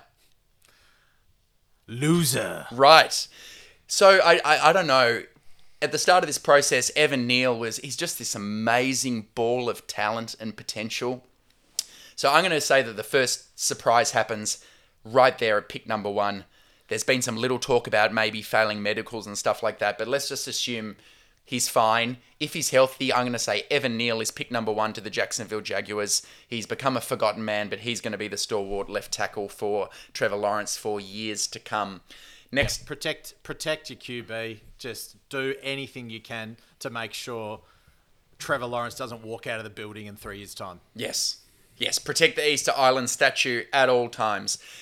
With pick two overall, the Detroit Lions select Aidan Hutchinson, Edge, Michigan. And this is the dream scenario for Dan Campbell. He gets his kneecap biter, um, six foot seven inch, uh, had 14 sacks at college uh, for the Wolverines, and a 94 and a half PFF grade. I think they'll run the card in if this happens. So I say Detroit Lions have Aidan Hutchinson being selected with pick two. And then at pick three overall, I have the Houston Texans selecting Travon Walker, the edge rusher out of Georgia. Uh, a divisive type of uh, prospect, this guy, because it seems to be almost exclusively an athletic projection. And I should acknowledge his athletic projection is absolutely incredible. What he just did at the combine had GMs and people watching salivating. And Georgia notoriously runs this scheme that really doesn't give the edge rushers a chance to shine. So a lot of people are saying, oh, you know, he wasn't asked to do that. He wasn't asked to rush the pass in a traditional sense. And he's really good against the run. So I have Houston picking this guy in a move that reminds me a little bit of the Raiders. Uh, uh, when they took Clelin Ferrell back in 2019, where they look for a culture setter who, and I think that's important in Houston because the team might not be very good for a little while. While you need these guys who love it, and I think that's just what Travon Walker is. Travon Walker, the third overall pick for the Houston Texans, and then at four, the New York Jets select Kayvon Thibodeaux, edge rusher out of Oregon. Does he love football? Uh, does he like Bitcoin? who knows? But he's very talented and he's very bendy over the edge. And you know, with Robert Saleh, he likes these athletic pass rushers.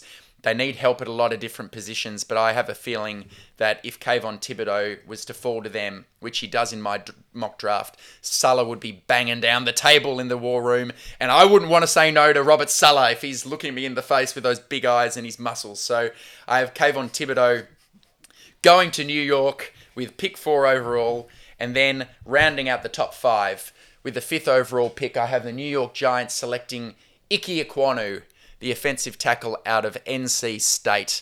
And this to me is one of those ones where it could be a potential trade down spot because you might have a team wanting to come up ahead of the Panthers who selected six to take a quarterback.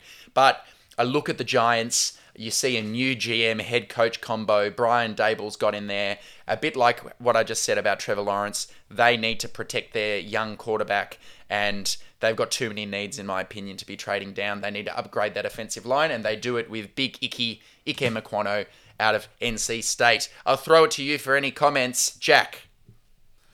The only thing I'd say with Ekwonu is that has Daboll walked into the building and very quickly made the judgment – that Mr. Jones is not the guy, Mm. which means that they might be looking at shoring up other positions. they don't care about him, yeah. Yeah, see you later. That's it. I'm the quarterback whisperer. I'm the bald, bearded quarterback whisperer, says Daboll. And Daniel Jones, I'm going to see you out of the building. Um, the other one, I think you touched on it with is Clelin Ferrell. The Travon Walker, who knows what he could be? He could be anything. So that's about it. Uh, Andy, yeah, I really like the first pick. Evan Neal, I think, is a great selection to protect um, Trevor Lawrence. Um, as far as any of the other surprises go, well, nothing really shocked me there. Um, couple, you know, I, I think Aidan Hutchinson staying in Michigan's going to be awesome for um for what Dan Campbell wants, and I, I like all the picks so far, man. I'm yeah, I'm about them. There's they're very similar to things that I do as well. So Good. away. I like the feedback. Let's keep it going. Tell me I'm an idiot in the comments. All right, pick six overall, and this is a big one and a controversial one. I think the Carolina Panthers select Kenny Pickett, the quarterback out of Pittsburgh. Uh, and it's really a debacle in, in, in Carolina. They don't pick again after pick six until the fourth round, but they don't have a quarterback. So might they trade down? Yes, but Kenny Baker Mayfield, Baker Mayfield alert. maybe. A few weeks ago, they were saying mutual disinterest, but that that tune has changed in the last couple of weeks, so who knows? I'm just glad the trade didn't happen before this mock draft, so I didn't need to change around my picks. so, Kenny Pickett to the Carolina Panthers, and just for the listeners, what's what's the link? Matt Rhule recruited him at Temple before he transferred to Pittsburgh, and the Panthers owner David Tepper, he's an alum of uh, Pittsburgh University. So I th- I think not a strong QB class necessarily, or so they say, but maybe this is the guy, old Kenny Two Gloves. Pick seven. New York Giants select. Oh, I'm not even going to spend time on this. He's too good. Sauce Gardner, Ahmad Gardner. What more could you ask for? Long, lean, physical, slam dunk pick for the New York Giants at pick number seven. And then my last pick before I throw to you two is a trade.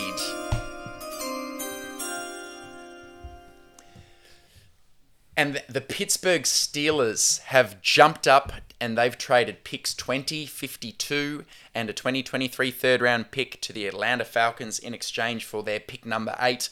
And they go and select Malik Willis, the quarterback out of Liberty. So I have two QBs going in the top eight of my mock draft. Jack, what do you reckon?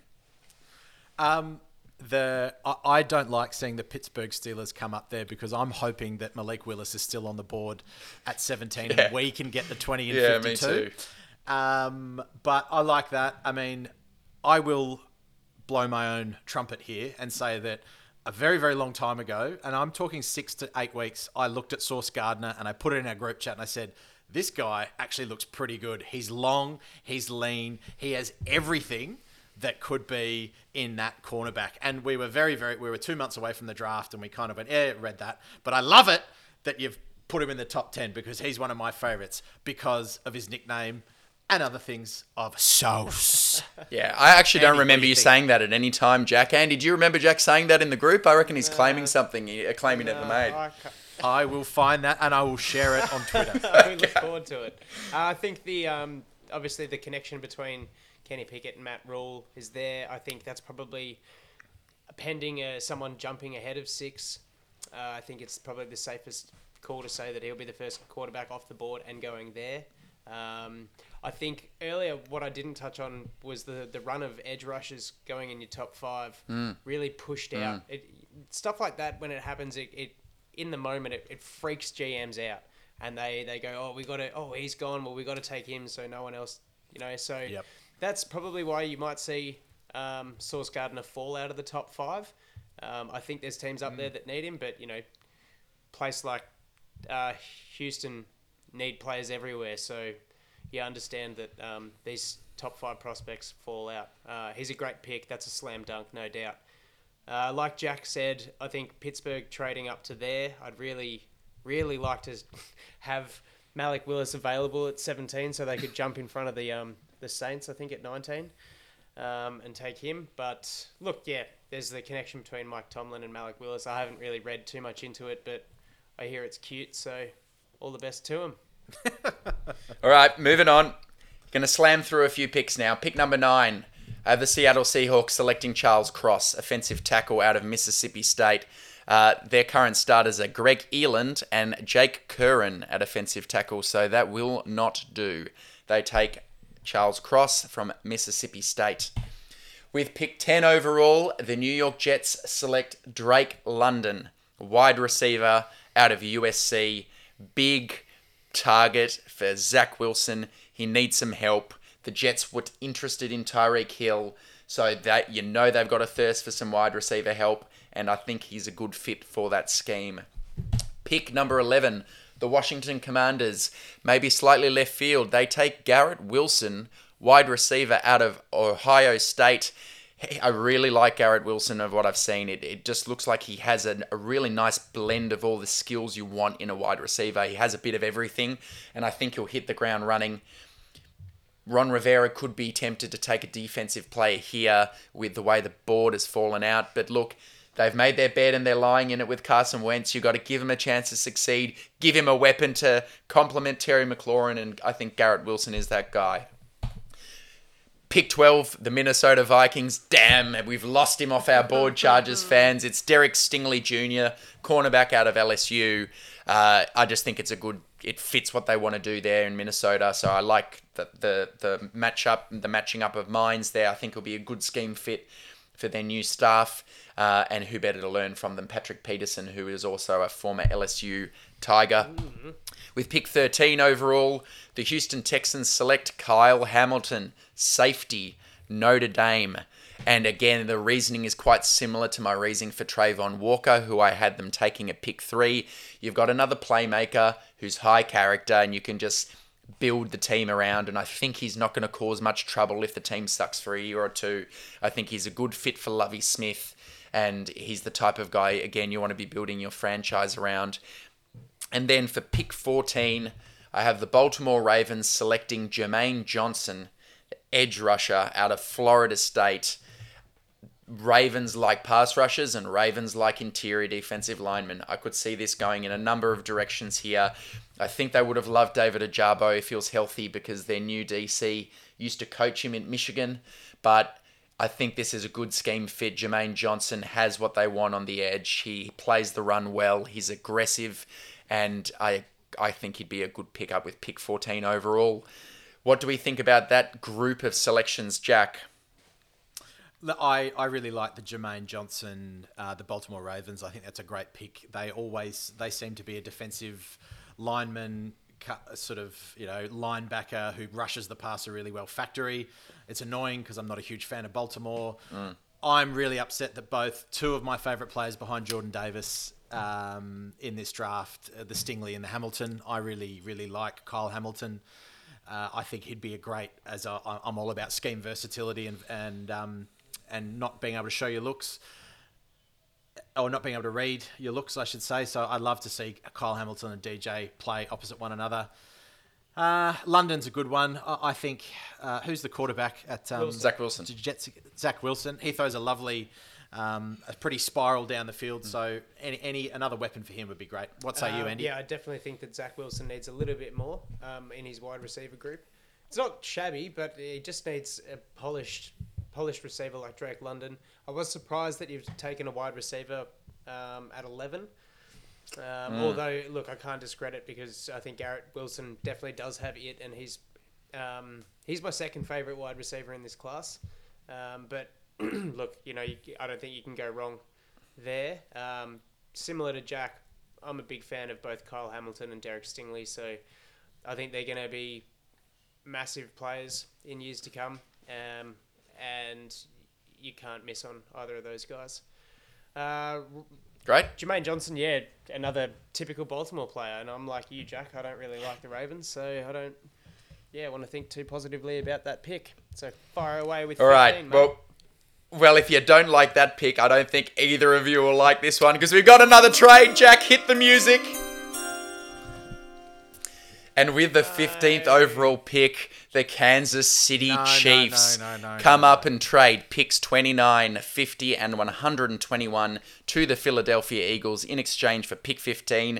They select Jameson Williams, wide receiver out of Alabama. Jack, how does that make you feel? a bit sick, actually. Uh, really, really sick. Fuck the Chiefs. No, I shouldn't say that. Uh, I shouldn't swear either. Apologies for those younger listeners. Uh, that worries me. Tyreek Tyreek Hill leaves the division, and in comes uh, an, another another gun for Mahomes to throw to. Yeah, makes me feel sick. That's all I can say, and I hope it doesn't happen. Yeah, yeah. uh, This Andy. is Jameson Williams is my favorite wide receiver in the draft, so this would make this is a rage quit. This is a rage quit. uh, hide all internet Yeah. issues. Quit. Yeah. No, no, done. That's I, gotta can't- go. I can't Yeah. watch this unfold without throwing some kind of projectile through my TV screen and ending all the fun for all. So, move. All right, I'll end your pain then. I'll move it right along. With pick 16 and overall, the New Orleans Saints select Trevor Penning, offensive tackle, Northern Iowa. I, for one, am happy about this one. It means he's not on the board when we select next. Chargers fans, it's the moment you're waiting for. Pick 17 overall, the Los Angeles Chargers. They select. You're going to have to wait a bit longer. It's another trade. And this time it's the Green Bay Packers who trade their picks 22 and 53, enabling the Chargers to get back into the second round to make up for the pick they lost for Khalil Mack. And we also have to give them a 2023 third round pick in exchange, which we're hoping will be a late third round pick, of course. And the Green Bay Packers come up to us at pick 17 and they select Chris Olave, the wide receiver out of Ohio State. Green Bay fans, I know you're listening. Dan, especially, how long have you been waiting for a first round wide receiver? Well, it costs you a bit to come up and get him, but you get a guy that Aaron Rodgers can just build a connection with from day dot, and he's one of the most pro ready receivers out there. Pick 18, the Philadelphia Eagles select Devonte Wyatt, defensive tackle out of Georgia. This is a future Fletcher Cox replacement, a guy who can come in and penetrate the line, and I know Howie Roseman loves his defensive linemen. Pick 19 overall, and we have another quarterback. This time it's New Orleans selecting Desmond Ridder, the quarterback out of Cincinnati. Uh, I thought hard about this one. I just couldn't see the Saints trading next year's first rounder with Philly without coming out of this first round with at least one quarterback over their first two picks. So they've gone Trevor Penning to replace Terron Armstead with pick 16, and now they go Desmond Ridder, um, the quarterback out of Cincinnati, with pick 19 overall. And his stock has been rising in the last few weeks. Moving on into the 20s, and with the 20th overall pick, the Atlanta Falcons select Treylon Burks, wide receiver out of Arkansas. Oh, I don't know how I feel about this guy. Um, all the rumors about does you know his atti- attitude and a, a, a bit overweight and sluggish testing time. What what is his kind of love and thirst for the game? But if you watch the film or watch the highlights more accurately, what I've been doing, if you can get the ball in his hands, he's a YAC monster and he can do all sorts of crazy stuff after the catch. Anyone who's looked at the Atlanta Falcons wide receiver room will know that they have nobody there at the moment.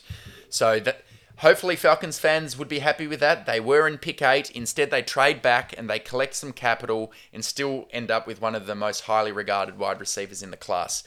A couple more before we take another break and throw to the two of you. At pick 21 overall, I have the New England Patriots selecting one of my guys, Trent McDuffie, cornerback out of Washington. If he's not a Chargers guy, this is a Belichick guy, mm, right? Super, Belichick guy. Yeah. super cerebral, do a bit of everything, loves it, great player, great locker room guy. I reckon the Patriots will have their eye on him. They need a corner after JC Jackson left in free agency. And now I'm not going to tease you anymore, Chargers fan. This is the pick.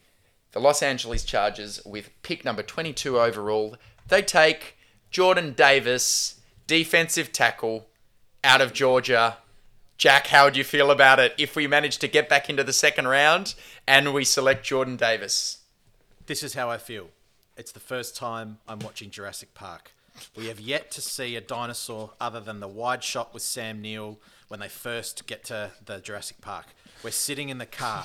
Oh We're waiting. We're waiting. It's dark. It's raining. And then all of a sudden you hear a footstep. Boom. And you see the glass of water ripple with each footprint.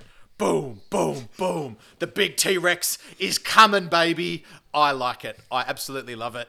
I want to see the celebration when he eats Mahomes, when he eats any of the stacked AFC quarterbacks, especially Russell Wilson. I like it.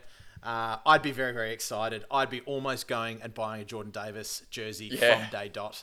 Thank you very much. Thank you, Mother, for the rabbits. Uh, Andy, what say you? I think you've summed it up brilliantly, especially especially finishing it off with "Thank you, mother, for the rabbits." That's that's critical. Yes. Quintessential Aussie slang. Um, yeah, oh mate, to trade back, get a second round pick at 53, and still manage to land Jordan Davis. I'm on board. There's not much else I can say. This is just this is just a really fun. This would be a really fun fun pick, Yes. um, especially with Jameis Yes. Williams off the board already. Um, yeah, I'm all about it. Excellent. All right. Well, that's I know that's what you all came for. So I'll race through these last ten picks of the first round. Pick 23, I have the Arizona Cardinals selecting Zion Johnson, offensive guard out of Boston College. Another guy I'd like if we took him, to be honest. Pick 24 overall, another lineman. Dallas Cowboys select Kenyon Green, offensive guard out of Texas A&M. He has position versatility along the line, and I think if they want to maintain that reputation as being uh, strong up front, they need to keep on investing in the line. And the Cowboys select a guy who played college just up the road for Texas A&M.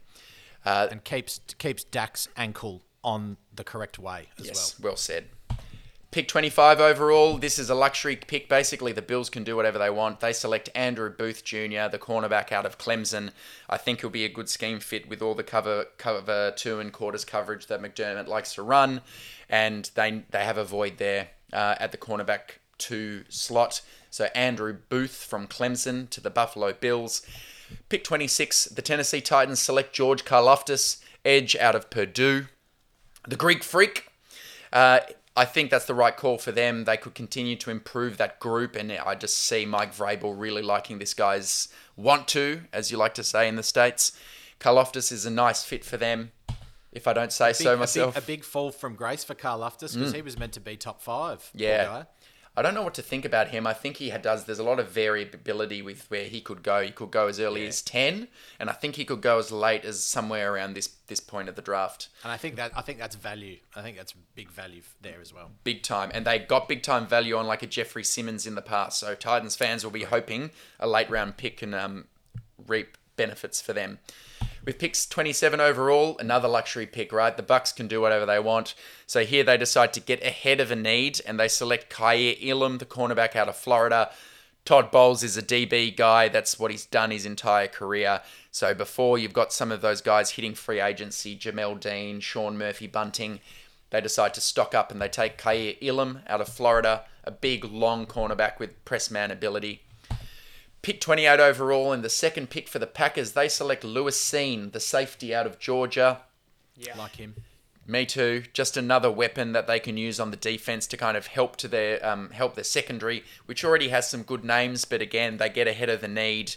They like Adrian Amos, Darnell Savage, but this adds another bloke to that room in case they lose one of them in the next year or so. Really like Lewis Cine as a prospect. And then the final four picks of the first round, and my first and only mock draft. At 29, the Philadelphia Eagles select Christian Watson, the wide receiver out of North Dakota State. I'm not so high on him. I think he's got a lot of boom bust about him, but he's tall Agreed. and he'll complement that room in Philadelphia. With pick 30, this is another one that would make me sick. The Chiefs select David Ojabo, edge rusher out of Michigan. This is a guy who, had he not done his Achilles, is probably going anywhere from 10 to 15. The Chiefs can play patient, the patient game if they want, and they just take the best player available and hope he recovers from his Achilles. They need to get better with the pass rush. David Ojabo is a very likable candidate for that. And then the final two picks of this draft, we have one final trade. And it's the Seattle Seahawks jumping back into the bottom of the first. They trade their picks 41 and 72 to the Cincinnati Bengals and they select Matt Corral, the quarterback out of Ole Miss. I have to say there could be a link here. Pete Carroll, he knows Lane Kiffin and Lane Kiffin's dad really well. Lane Kiffin being the coach at Ole Miss. So I've got a feeling that Corral might be on his radar. And this end of the first round selection allows you the benefit of the fifth year option, gives you more time to work with him because I don't think he's ready yet, just because of the type of offense that Ole Miss ran. And then finally, so I can take a bit of a break speaking into the mic, with pick 32. The Detroit Lions select Devin Lloyd, the linebacker out of Utah. Dan Campbell guy through and through. They have a serious need at the linebacker spot. Could be Nakobe Dean here, or it could be a quarterback. They could do what I just had the Seahawks doing and decide that they want to find the next guy after Jared Goff. But um, I think Devin Lloyd is actually a really good prospect, and I think he's being underrated at this point. And if you could get him at 32, that certainly would get my seal of approval. So, guys, therein ends my mock draft. Uh, any comments on either those last selections or or the draft as a whole? Um, The only thing, Alistair, I'll say, I'll, I'll take a I'll take a leaf out of Mr. Mr. McCoy's. Well, I think they've done a great book and job to this point. He's done a great job. Thank You've you. done a great job. Well done. Yeah. Thanks very much. Uh, we touched on a lot of the stuff. Uh, was it five quarterbacks in the first round? Surprises me, but Hmm. it's um, it's crazy just to see the landscape of things. Um, probably the only one I might touch on is Green Bay. I might go Pitre over Lewis Cine, but Okay. Yep. I, I would as well, to be honest. um, I think yeah. Look, I mean, you, you mentioned their safeties are great with Amos and Darnell Savage. Um, Kevin King's got to go, so that would be a great replacement there. Um, but look, that's yeah, really good fun. Um, and like like the draft always is, a bucket full of surprises. So let's see. We'll we'll be we'll be sure to, to grade you and see how you go out of 32. Um, Yeah, I'll get one or two out of 32 for sure. a kick in the shins, mate, and an extra 10 points if True. any of those trades are remotely right. Um, Okay. Anything further, gents? Not on Do the we- draft. Do we run through some? Uh, do we run through some some final some final picks or some final uh, some final ideas about what might happen? What Yeah. are we? Are the Chargers going to stay at 17? What do you think, Jack? No, Oh, yeah, I like it. no. I my, my so my dream. I've I've written down here my my best case. We trade back, gain the second round pick back. If we get Davis, that'd be amazing. If we get a Hamilton or a Stingley, that would be uber amazing. But it's you know, is are they going to be there at a 22? Probably not. Uh, no, trade back, please, please, please, please, trade back. Yeah, I'm on. Yep, you know I feel the same. That's what I had happening in our mock draft, so I'm thinking trade back. It could be the first time. It's a new Telesco, it's a new Staley. Maybe you're listening, Tom. Trade back. Give it a shot. Try something new. It's a new year and it's a new opportunity for you. Uh, yeah, definitely. I'm I'm most certainly on board with that. Look, I don't I don't definitely don't hate the fact that we traded away a second round pick for Khalil, but I would like it back in one way or another. Um, is there one player you throughout the draft, any round, you definitely think we're going to pick up? Jack? I'll, Yeah. I'll take that one. Um, I will respond with this, and it's a joke. What do you call a deer with no eyes? And that's a no idea. I'll leave it at that. Okay. Okay. That's that's for all the, all the uh, adolescents listening. A nice, really clean joke from uh, Mr. Reed there, your teacher. Uh, I'll pull out a random one. I think worst joke I've we are going to hit the wide res- I think we are going to hit the wide receiver room with speed. And if we get to the third round and Calvin Austin, the third out of Memphis, is still on the board, I think that's a guy we'll take because I think we, we value that deep threat. And even though he's five foot eight, he just ran some incredible times at the combine at his pro day. Calvin Austin out of Memphis, that's the guy I think there's a chance we'd take him if he's still there. Anyone that uh, you have your eye on, Andy? Oh look, anytime I speculate, I'm I'm always I say I'm always wrong because I just I don't I never know what the philosophy is. Um, so guys like I'd love to to say that if Jordan Davis is there at 17, he's he's going to be our pick, but we could do all kinds of crazy things. Um, I don't. This is really about the guy that I, I think we'll we'll take. Um, Keaontay Ingram, I think the running back that you brought up, uh, take a lot to the the work that we put in with guys at the Senior Bowl, going to their pro day, when we have all of our staff. It's the writing's on the wall. Um, it ha- we, we do it a lot, so that's that's gonna be. What about the what about the punt god? Well, I don't. I just look. I love Matt Araiza, but I just don't. I just don't see it. I don't see it happening. I'm not going to say that it's um, our, our a pick of ours. I don't think we'll go special like special Okay. team specific. Okay. Uh, best case scenario, Jack, for 17. Let's say we stay at 17. What's your best case scenario pick? Hamilton, Ooh. Jordan Davis, Stingley. In that order? Yeah. No, that order would be Stingley, Yep. Hamilton, Davis. Apologies. Al. Uh, I I go Stingley. Charles Cross would be my second. If he falls there, I'm taking him. And then yeah, Jordan Davis would be my third. Hamilton's there too, but I think Cross fits the position of need a tiny bit better. I'm gonna go Jordan Davis, Jameson Williams, Derek Stingley. Oh yeah. That's what I like. Ooh. Uh, worst case scenario, we're staying at 17. My worst case is we trade up to take somebody. Just regardless of who it is, if if we trade up, that's just shit, shit the bed That- material. it- If we trade up, I, I, I think now Breaker Box, or he used to be called Breaker Box. I don't know That- that what's his it. current. Yeah, that's it. From the blue name, Yeah. Breaker Box. Um, he did a wonderful, wonderful piece. I'll give him a shout out. I really enjoyed reading it. He looked at all the values of trade backs and, and what it means and what you can get from it. Um, and he also, and I think that that kind of ties in the discussion we had earlier. Trading up is not always the best way to go either.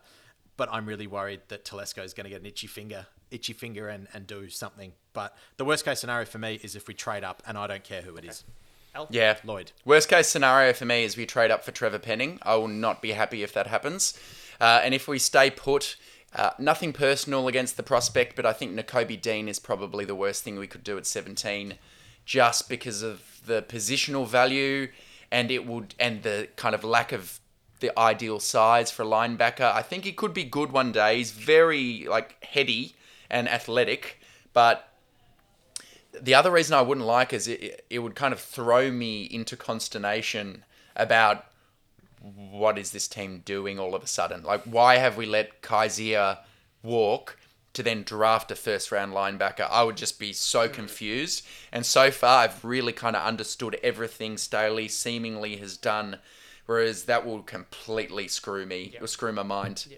I'll need therapy. Yeah, just Curse will have to nurse to me. stay there and and I think reach for Nakobe Dean would be real yuck. Um, Trevor Penning, either or Trevor Penning and a guy we haven't spoken about who flourished up the boards a couple of months ago, Bernard Raimann. Um, they're just Oh. just not the Oh, is it Raymond? Is it Bernard Raymond? It's Or Raymond. Ryman, I said so. Oh, I'm gonna go. Okay, I'm, right. go with that. I'm not trying to put on a accent. Yeah, so just showing some historical ignorance too. He's Austrian, of course, not German, and here I am throwing him under the bus. yep. Um, Yeah, I yeah, I just don't think it that Charles Cross, he'd probably be my fourth guy, best case scenario at 17, but I just Hmm. don't see any value in the other tackles. There's too much growing pains. It's a big spot to be taking out. We hit a unicorn with Slater. I think it would be very short sighted to think that we can do it again. So, Hmm. yeah, either of those two are probably right. my big stinkies, and I don't want to borrow them. Um, righto. Well, if if that's all we've got, let's have a really fun 48, 72 hours leading up to the draft. Everyone be safe and have fun.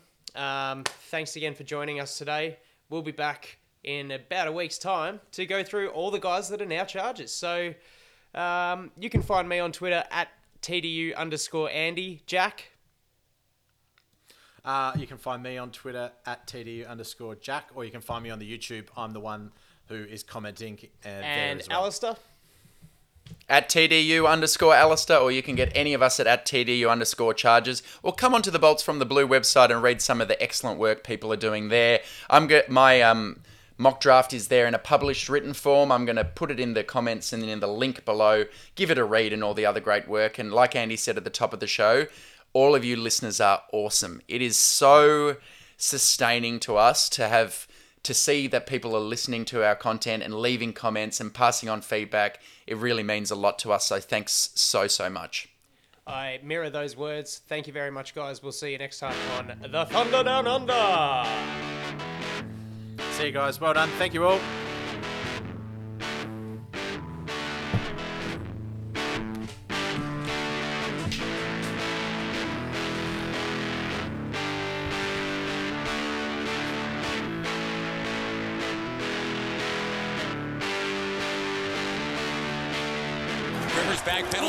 Firing. He's got Floyd turning. Got it. Zigzag. 10, 5, high step. Touchdown.